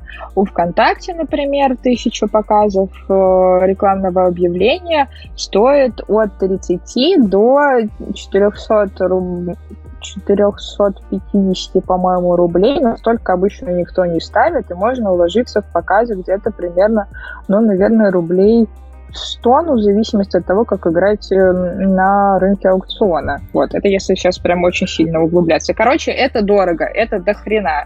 Вот. Это... Ну да, это прям 450 рублей. Я помню, как ты делал... Я изучал, как работает таргетированная реклама ВКонтакте и делал с CPM... как раз 250 рублей, вот, и, типа, это было реально много, у меня эти 250 рублей тратились, типа, за 20 минут. Ну, в смысле, там я закидывал 2000, условно, давайте мне CPM 2000 просмотров за 250 рублей, я знаю, Мусина, что я был идиотом, просто я тестировал, действительно, проверял, как это все работает, чтобы потом разбираться. Вот, я это тратил за 20 минут. Это о чем говорит? О том, что моя реклама выходила самой первой, видимо, практически в каждом аукционе. И эти 4000 показов случились за 20 минут. Вот, то есть, если ты хочешь прям моментально, быстро нагнать какую-то аудиторию, вот 250 рублей за 1000 показов, пожалуйста, иди. Вот, значит, а здесь начнется от 450, значит, самые лохи только будут от 450 идти. Вот. А тут еще и только на аудио. Аудиореклама, вот, Наташа, вот скажи, кстати, интересный вопрос. Тут вот 3 вида рекламы: аудио, видео и оверлей. Скажи, по твоему опыту, какой в подобном сервисе, вот как Spotify, будет самая полезная реклама, и правда ли видео действительно полезно в 1,5 раза, судя по цене? Но это вообще, в принципе, дороже. Вот, но я не знаю, вот именно как у них устроено, потому что я пока не совсем понимаю, как это, где у них это все размещается, и каким образом это ранжируется, и каким образом это выводится. Наверное, все-таки самые такие вот хорошо идущие в их случае это как раз аудиорекламы. Да, но это, в принципе, оптималка. С одной стороны, знаешь, увеличение цены на какой-либо носитель делается специально для того, чтобы покупали какой-то другой носитель. Да, и в аудиосервисах логично, что аудиореклама будет более эффективна, потому что ты идешь, залипаешь в наушниках, в этот момент тебе дают какую-то рекламу. Вот. И ты не смотришь в этот момент на экран. Вот. Но с другой стороны, там, допустим, видео, либо тот же самый оверлей, это больше визуальный контакт, а так как большая часть людей все-таки, несмотря на то, что мы говорим именно про аудиосервис, визуалы для них это более наглядные штуки. Вот. И здесь, наверное, как раз вопрос именно в том, что как заморочиться, ну и плюс уровень конкуренции. То есть для того, чтобы показывать, записать аудиоролл гораздо проще, чем записать какой-то качественный видеоролик. Вот. И, соответственно, чтобы, наверное, исключить возможность выхода всякого шлака, берут тех, у кого действительно будет хороший плейсмент. Вот. И поэтому и видеорекламу делают такой дорогой. Наверное, логика такая, но я не берусь утверждать, потому что я не знаю. Ну и, наверное, кстати, возможно, и поэтому еще от 500 тысяч рублей вообще любой контракт, судя по всему. Да, но они так долго могут не протянуть, и, естественно, небольшие бизнесы сейчас очень расстроены из-за этого. Но в смысле, что они не прям совсем небольшие, но в смысле, что они не суперкрупные, у которых прям гигантское количество денег есть. А я тебе скажу, а зачем небольшим бизнесом Spotify? Ты как будешь, то есть если, вот, допустим, ВКонтакте, Instagram, Facebook, тот же самый, да, там можно в конкретную аудиторию свою выделить, да? По городам, по группам, в которых они есть, да, и так далее, то в Spotify как ты, вот ты небольшой бизнес, ты продаешь, не знаю, там, какую-то утварь, да, это, садовую, вот, как ты поймешь, что вот конкретно, как ты найдешь садоводов своего города, да, никак Spotify ты не найдешь, и остаются только всякие крупные, там, я не знаю, бренды одежды, остаются мировые бренды одежды, остаются только компании, там всякие, я не знаю, Билайны и прочее. Ну, ты поняла, короче, то есть мою мысль.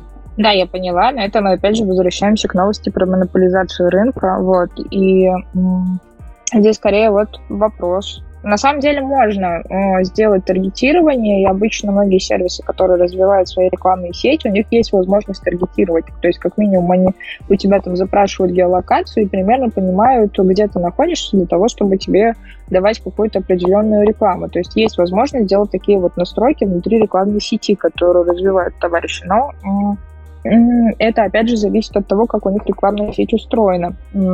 Я у Spotify не знаю, как устроена рекламная сеть. Это я честно скажу, я еще этот момент не изучал, да и не думаю, что он нам может пригодиться каким-то образом, потому что это дорого, это очень дорого, есть варианты подешевле, слишком много. В общем, Spotify, если вы дальше будете так себя вести, в России вас засудят. В общем, и вы будете и в вебах созваниваться, переписываться в Тамтаме, а поддержку свою вести в ответах Mail.ru, понятно? Они такие, нам пофиг, мы шведы. Будете выпендриваться, мы у вас Икею заберем. И все такие, нет! Слушай, а вот я посмотрел еще на скриншот этого письма и только что заметил. Насколько понимаю, письмо, которое приложено здесь в статье, да, ссылка будет в описании, оно как раз-таки от какого-то партнера Spotify, не от самого Spotify, да, агентство HTT Pool. Отвратительное название.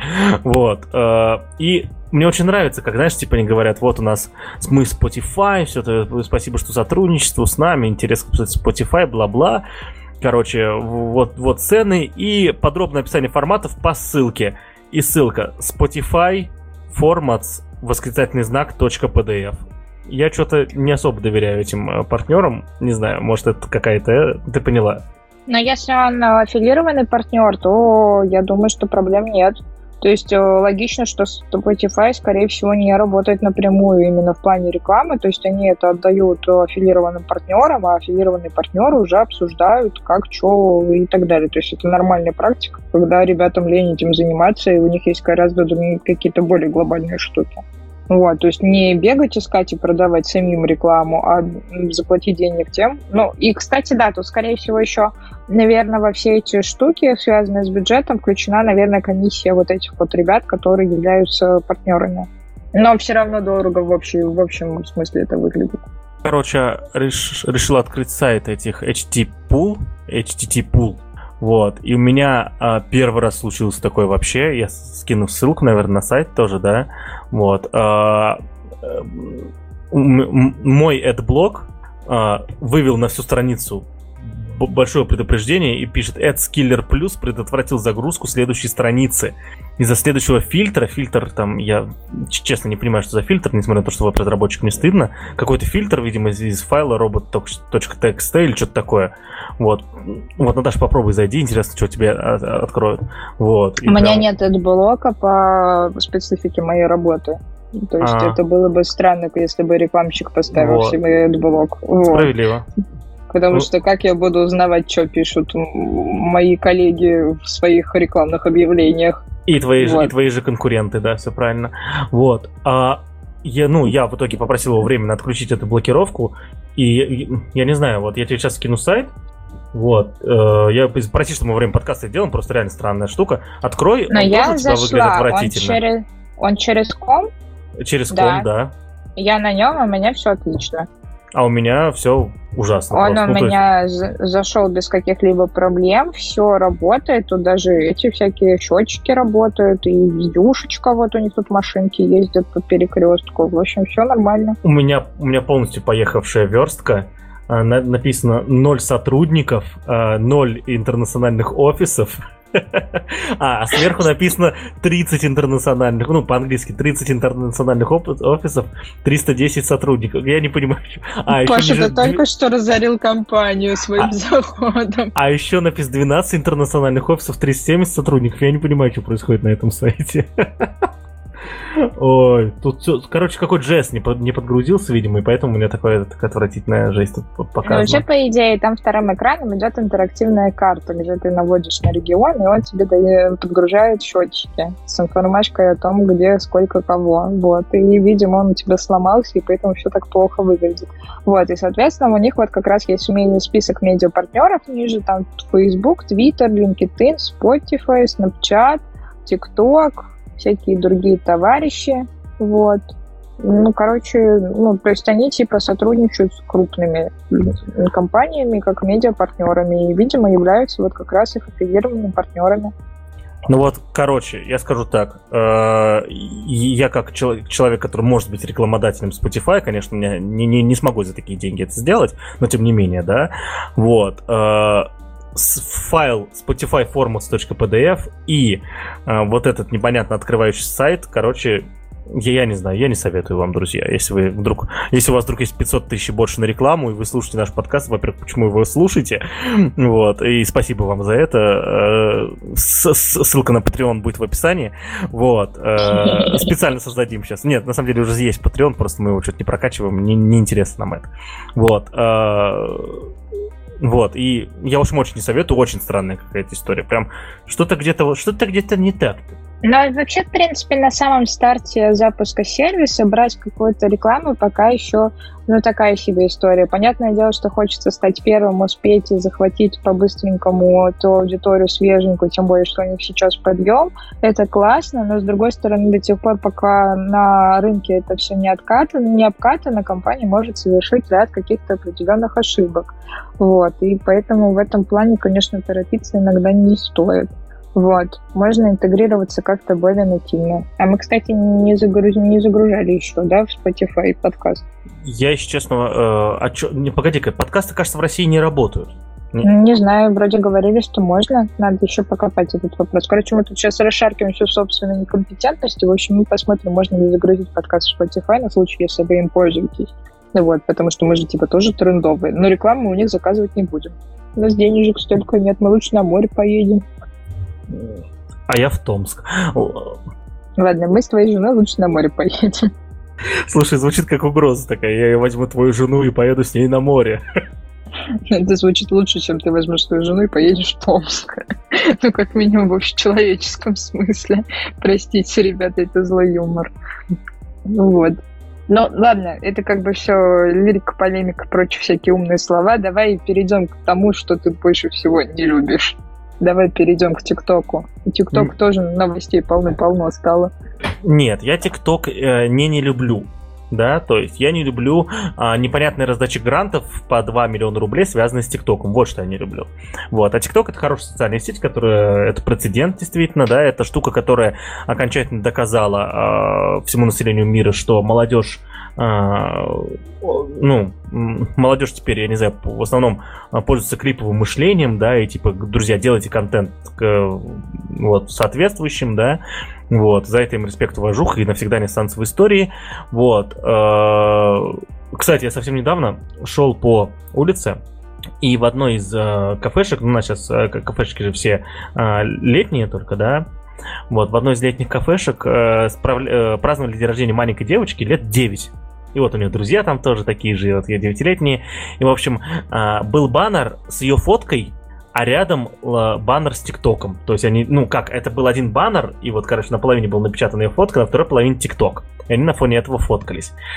Я сейчас ни хрена не понял, что происходит. Вот, я прошел мимо, я хотел взять в том месте кофе, не стал брать, мало ли что. Вот, но это как-то странно. Я вот я не разбираюсь, опять же, в психологии детей. Может, ты, Наташа, подскажешь, что это было? Ну, видимо, это какая-нибудь история, типа, под какие-нибудь тиктокерские дома, но, хотя я тоже не особо сильно разбираюсь в том, что у ТикТока происходит. Но это, наверное, да, как-то со всем этим связано, то есть ребенок прокачивает, видимо, свой ТикТок, вот, и это, наверное, как-то с этим связано. Но это, знаешь, как в свое время были очень популярны Майнкрафт-вечеринки тоже на день рождения детей.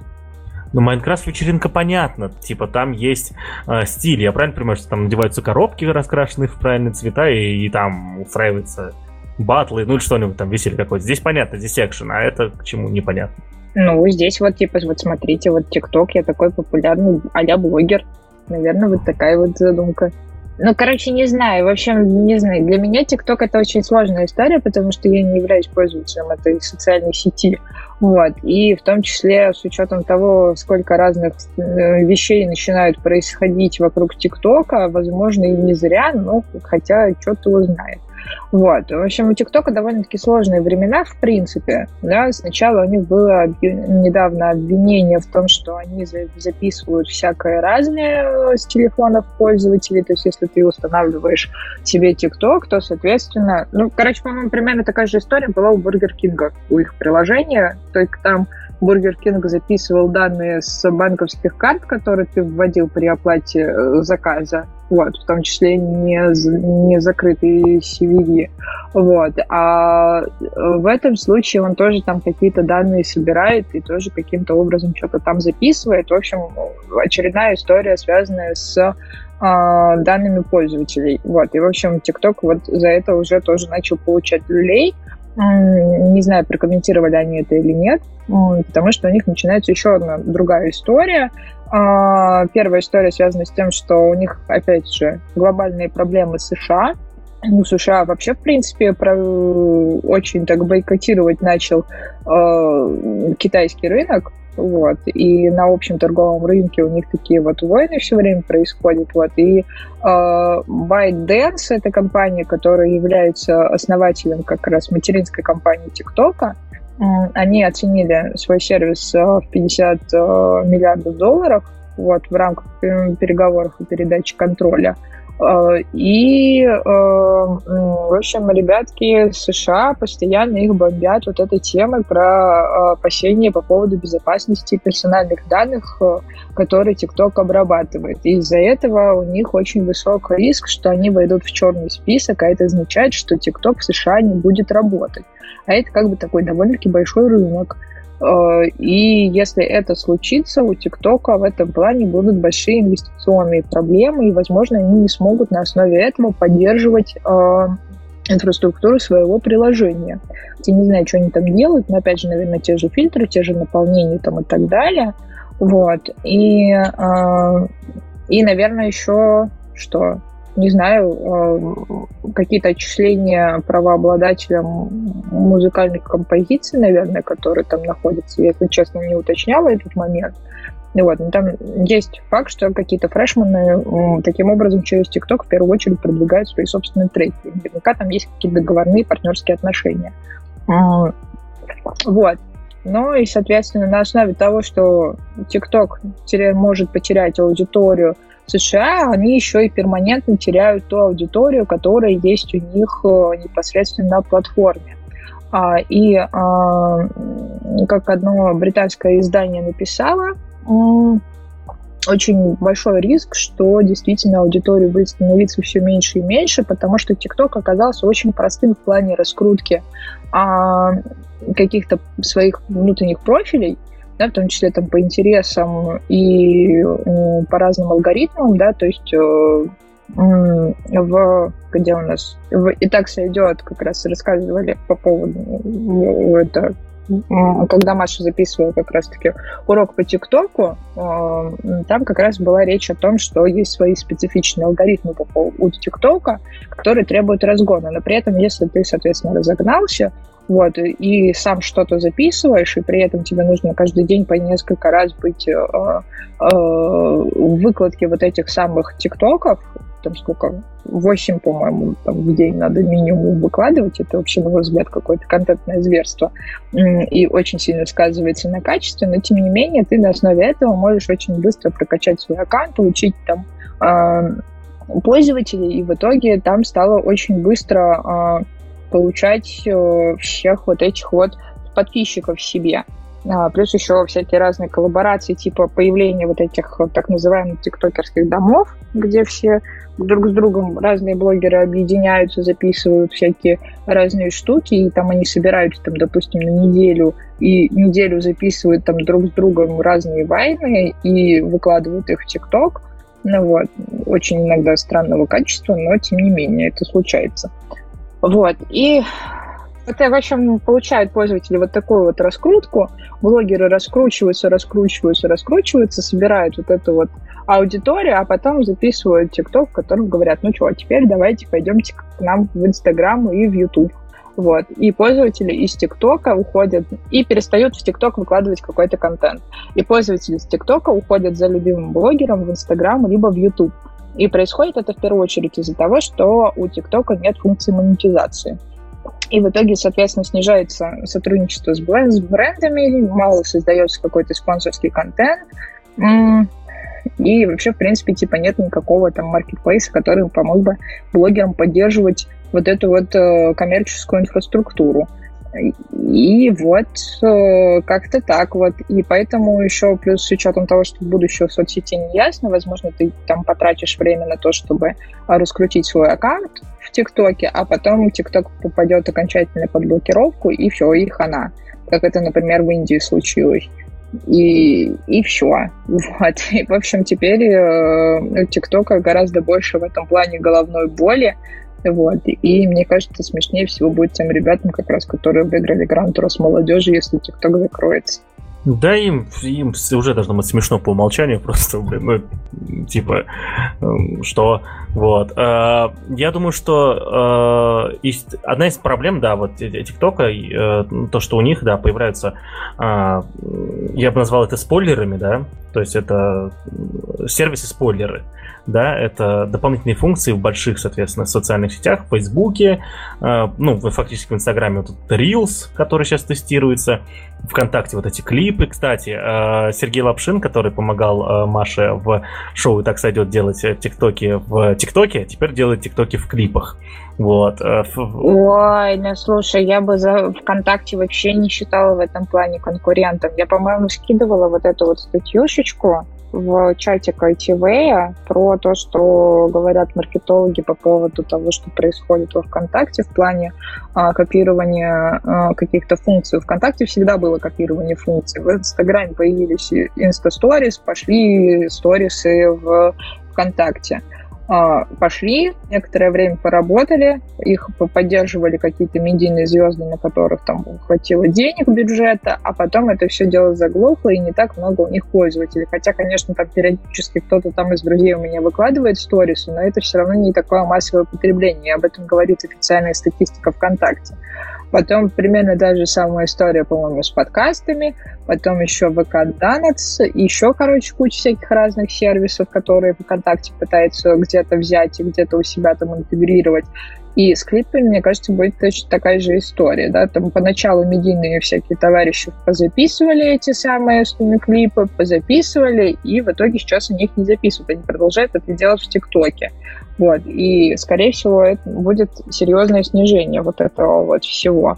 Но хотя, если ТикТок закроют, куда деваться российской аудитории? Только если Reels раскрутится от Инстаграма, он же Фейсбуков. Вот. Но опять же, это, кстати, вот в копилочку той же самой истории про конкурентную борьбу, которая также может влиять на дело Фейсбука про антимонопольщину. Хотя, мне кажется, там сильно никто выпендриваться не будет, потому что здесь конкурентам теснят китайцев. Вот, и как раз-таки к разговору об этом Reels, который от Инстаграма, да, я тут прочитал то, что они вот его тестируют, и сейчас они общаются с разными авторами в разных странах, где тестируется Reels, чтобы, ну, видимо, заключить с ними договора, и чтобы они пользовались их сервисом. Я подозреваю, что большинство из них это будут тиктокеры по понятным причинам, да, и они таким образом хотят перетащить аудиторию этих тиктокеров к себе на сервис, вот, но самое смешное, то, что вот они об этом говорят, это... Ну, просто мы так вот хотим, чтобы раскачать сервис. Не-не-не, это честная борьба и все такое. И самое смешное, что это говорит специалист, представитель Инстаграм по имени Сариса, по-русски написано Троуер, но по-английски Сариса Троуер. Вот, throw по-английски кажется бросать, и получается это Сариса кидала, то есть... Какой кошмар! Вот, ну что, друзья, мы поверим Сарисе Кидали, что она не хочет кинуть ТикТок. Вот, ну, поверим. Ну, в общем, это вторая тупая шутка, я подозреваю, про английский язык сегодня. Но вот, держите. Вот. Контент, который вы заслужили, уважаемые слушатели. Вы нас слушаете почти 2 часа, и что вы думали? Вот, ну, на самом деле, мы вас любим, спасибо. На самом деле мы вас любим за то, что вы нас дослушиваете. Вот, мы знаем то, что подкаст до конца дослушивает примерно 15% слушателей. Вот, спасибо, мы вас любим больше, чем вот. Вы тот каждый седьмой же? Да, почти каждый седьмой, которого мы любим больше. А ты вот представляешь, если на самом деле они просто типа такие включают, замьючивают и забывают. Вот это кошмар прям. Ну, давай честно, их всего 2, так что кто-то один из них действительно, скорее всего, так делает. Я про слушателей, вот эти наши 2 слушателя, вот, наши любимые. Это твоя мама и моя жена, все, собственно. Нет, моя мама не умеет пользоваться подкастовыми сервисами. А, это мама Лизы, точно, я вспомнил, да. Это мама Лизы нас слушает. Еще вот кто второй слушатель. Окей. И, в общем, про TikTok мы поговорили, про наших любимых слушателей мы поговорили, и вот тут неожиданно у меня появилась карточка с новостью. Очень странно. Она называется «Поздравьте меня». Кого поздравлять-то надо? У-у-у, меня надо поздравлять. А с чем? Сегодня 30 июля, а это означает, что ровно 10 лет назад Павел Калашников стал членом молодежного инициативного центра. У-ху, поздравляем! Да. Вот, тут мне тут хлопают, да, аплодисменты в зале. Вот. Ровно 10 лет назад я стал членом МИЦ. В МИЦе появился ITV, и благодаря МИЦу, соответственно, благодаря тому самому дню, вы сейчас, люди, слушаете этот подкаст, и я считаю, что это надо упомянуть. Вот. Молодежный инициативный центр — это организация, которую я и Наташа любим всем сердцем, вот, которую никогда-никогда не бросим. Вот, и который будем развивать и дальше, делать в ней новые проекты, прокачивать старые, и чтобы про нее знали во всем нахрен мире. Вот что я думаю по этому поводу. Поэтому, друзья, поздравьте меня, поставьте нам по этому поводу лайк. Я, наверное, соберусь и сегодня ночью нафигачу статью о том, каково это 10 лет посвятить одной и той же молодежной общественной организации, что ты приносишь ей, что она дает тебе и так далее. Если этого не сделаю, ну, простите, я это сделаю на днях, значит. Ладненько. В общем, сегодня у нас такой насыщенный выпуск, обсудили всякое разное, и стэк, и вакансии, и всякие крупные дела, и щеночков, и Пашу поздравили, в общем, прям в ухуане выпуск. Не забываем, что у нас проходит конкурс, мы угадываем, что же за такую технологичную компанию собирался Паша обозвать нехорошими словами, вот, пишем это в комментариях, ставим лайкусики этому эпизоду, и вот так вот. Мы вас всех очень сильно любим и очень рады, что вы нас дослушали до конца. Ну, а затем мы прощаемся. Подкаст ITV заканчивается. Всем пока.